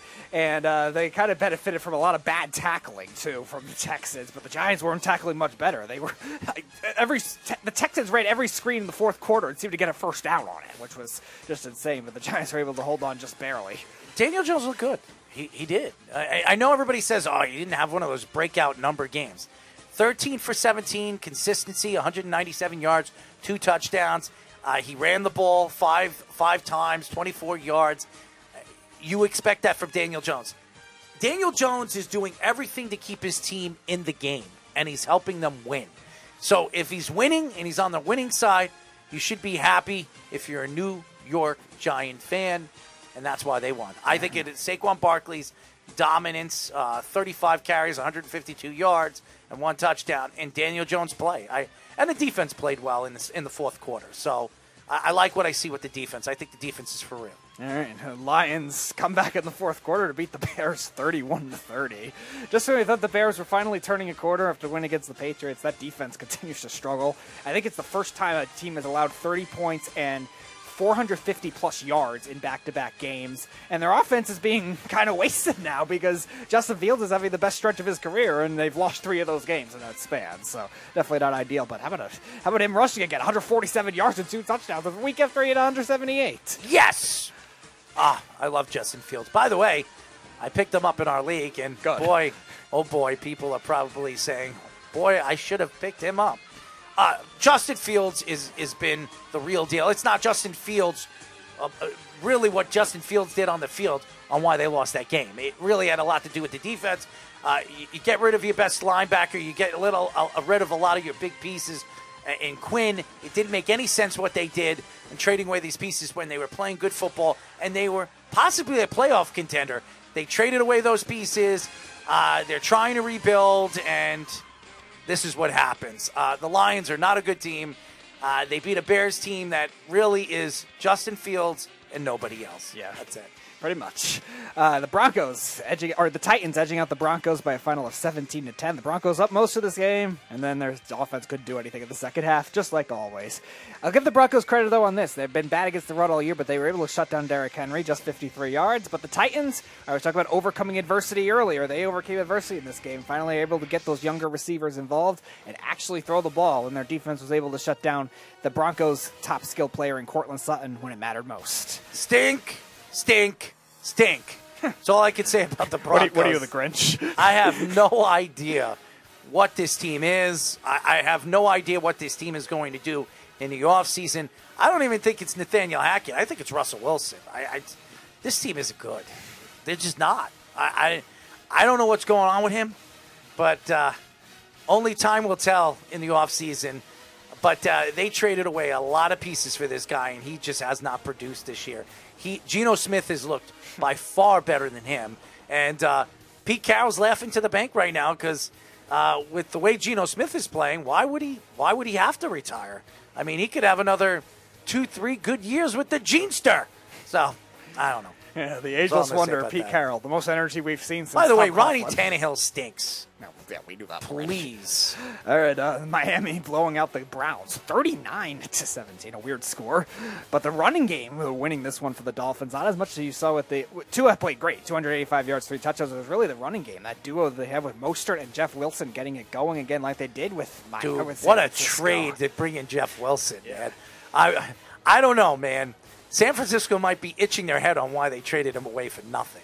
I laugh because it's just funny to me. It's funny to me. This guy, th- this guy could turn out to be a star in this league. And what? They traded him for nothing. Mm-hmm. Good for them. Yep. Good for them. Yep. Who knows? Great. They, they may even, at this rate, we were talking about all the different Super Bowl scenarios. What about the Dolphins 49ers? Like all the ex players on each, Oh each of those God. teams. Please. Ex coaches, ex players. I know you don't want to see it as a Jet fan, but. No, I, I don't want to see it. But you know who I'll be rooting for if it happens? You'll be rooting for the 49ers. That was your pick at the start of the season. I know. hundred percent. But hey, listen, Tua is the real deal. I, I, think if he could stay on the field, he's the real deal. I don't think anybody can attack him anymore. He's not the Hawaiian Tebow. He's good. Yeah, Jeff. Jeff has to be e- eating his words now. Twenty-five that. for thirty-two, two hundred eighty-five yards. He's accurate. He's making every single throw, and maybe Tyreek Hill was right about his accuracy. I wouldn't say he's more accurate than Patrick Mahomes, but he's been as good as Patrick Mahomes He's, this been, year. he's, he's a top five, probably MVP candidate right now. he's as, he's been as good as Patrick Mahomes this year. Yeah. So maybe Tyreek wasn't wrong about that. Waddle, Hill, I mean, everybody was on there. Chef, uh, Sherfield, Mm-hmm. uh, Ingold, everybody was catching the ball. Uh, he spread it out. Gesicki, I mean, uh, even Jeff Wilson was catching the ball. So, Yeah. uh, I mean, they're the real deal, the, the, the Miami Dolphins. I hate to say it as a Jet fan, but they are. Yeah, you better watch out. A lot of these AFC contenders better watch out if they can find some level of their offensive line. Just remember who won the first game. I know it was out with without Tua. Yeah, I was going to say we'll, we'll see it. We'll see without. It's hard to beat a team twice. And we'll also see in Miami too. I think they'll compete with Miami Sure. in the final game of the year. Who knows? Both teams might be in the playoffs and not going to play any of their players. Mm. So that could happen in the final game of the year. yeah, definitely could. or All right. they'd be fighting for the number one, the number one seed. Yeah, know? yeah. No, Could they could be. Miami, Miami's the two seed right now, so it's definitely possible. Uh, Saints. Steelers. You want to just want to skip that one? or- Yeah. Okay. We'll go to the four o'clock games. We There's already something to say about. By the way, uh, T.J. Watt is back, and uh, maybe the Steelers, if they could start winning, who knows? I, T.J. Watt's real, man. He is. He's beastly, man. When he's on the field, he's scary good. He really is. I think he's better than his brother. He definitely could be.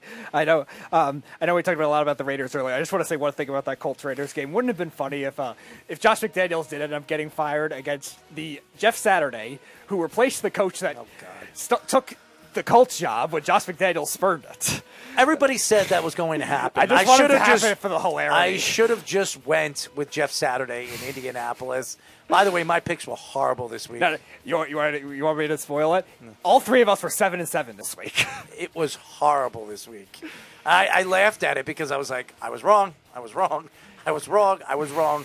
I was wrong. All So, three of us were seven and seven, so you didn't, you didn't lose anything with that. But uh, let's go to the game that the Beeb was complaining about. Oh. The Dallas Cowboys. They were up 28 to 14, and then they blew it. It was the referees. It was the referees, the referees. Yet you're not complaining about the Eagles getting The screwed by the referees. They hurt our feelings. Give me a break. Well, you know what did hurt? Here's what hurt. Here's what hurt. Aaron Rodgers. That's what hurt. And Christian Watson.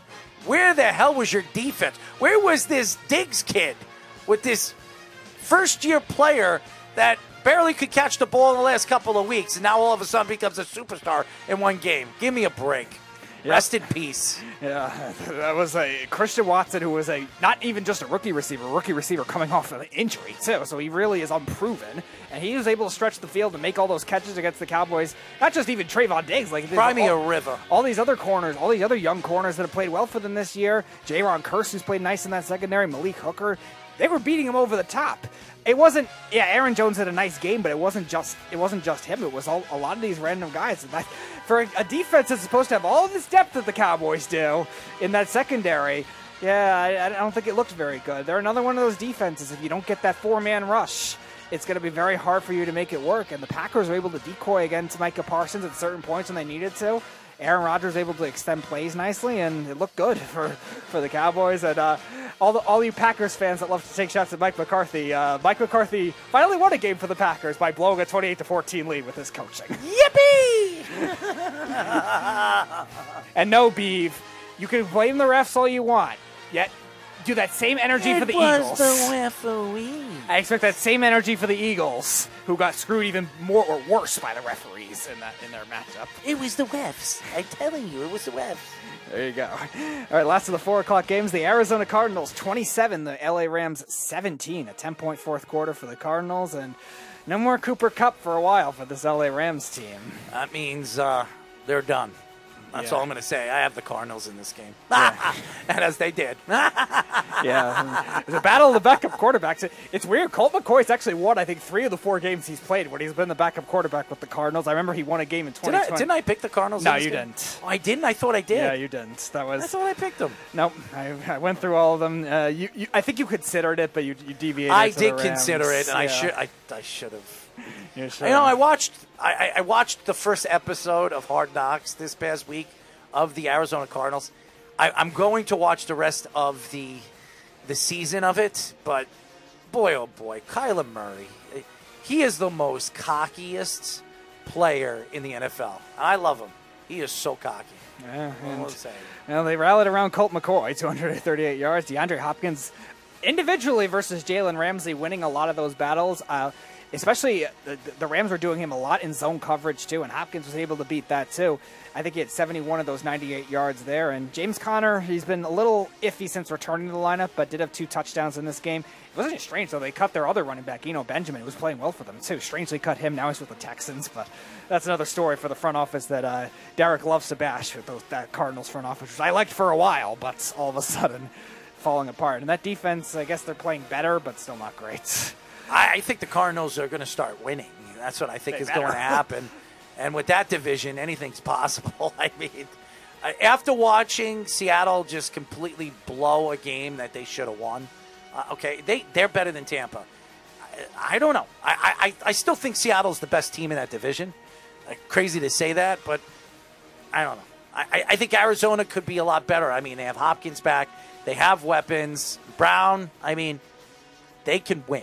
I, I just, I don't know if it's a little too late. It might be. It might be just all the bad losses that they. But it, that division stinks, so anything can. I mean, they, they still get to Don't play. they play Seattle again? They play. No, they're done with Seattle. Oh, they they still play the 49ers twice, though. So if they can sweep them for the season, maybe they steal the 49ers wild card spot. I guess, maybe. But they haven't. I don't think they've ever swept the 49ers since Cliff Well, Kingsbury's gotten there. if, so. if the 49ers lose next week and the Cardinals win, they have the same record. Yeah, it's, it's, it's definitely possible for, for that scenario to happen, but the 49ers, besides uh, b- being that they have most of their harder games out of the way. Actually, no, they would.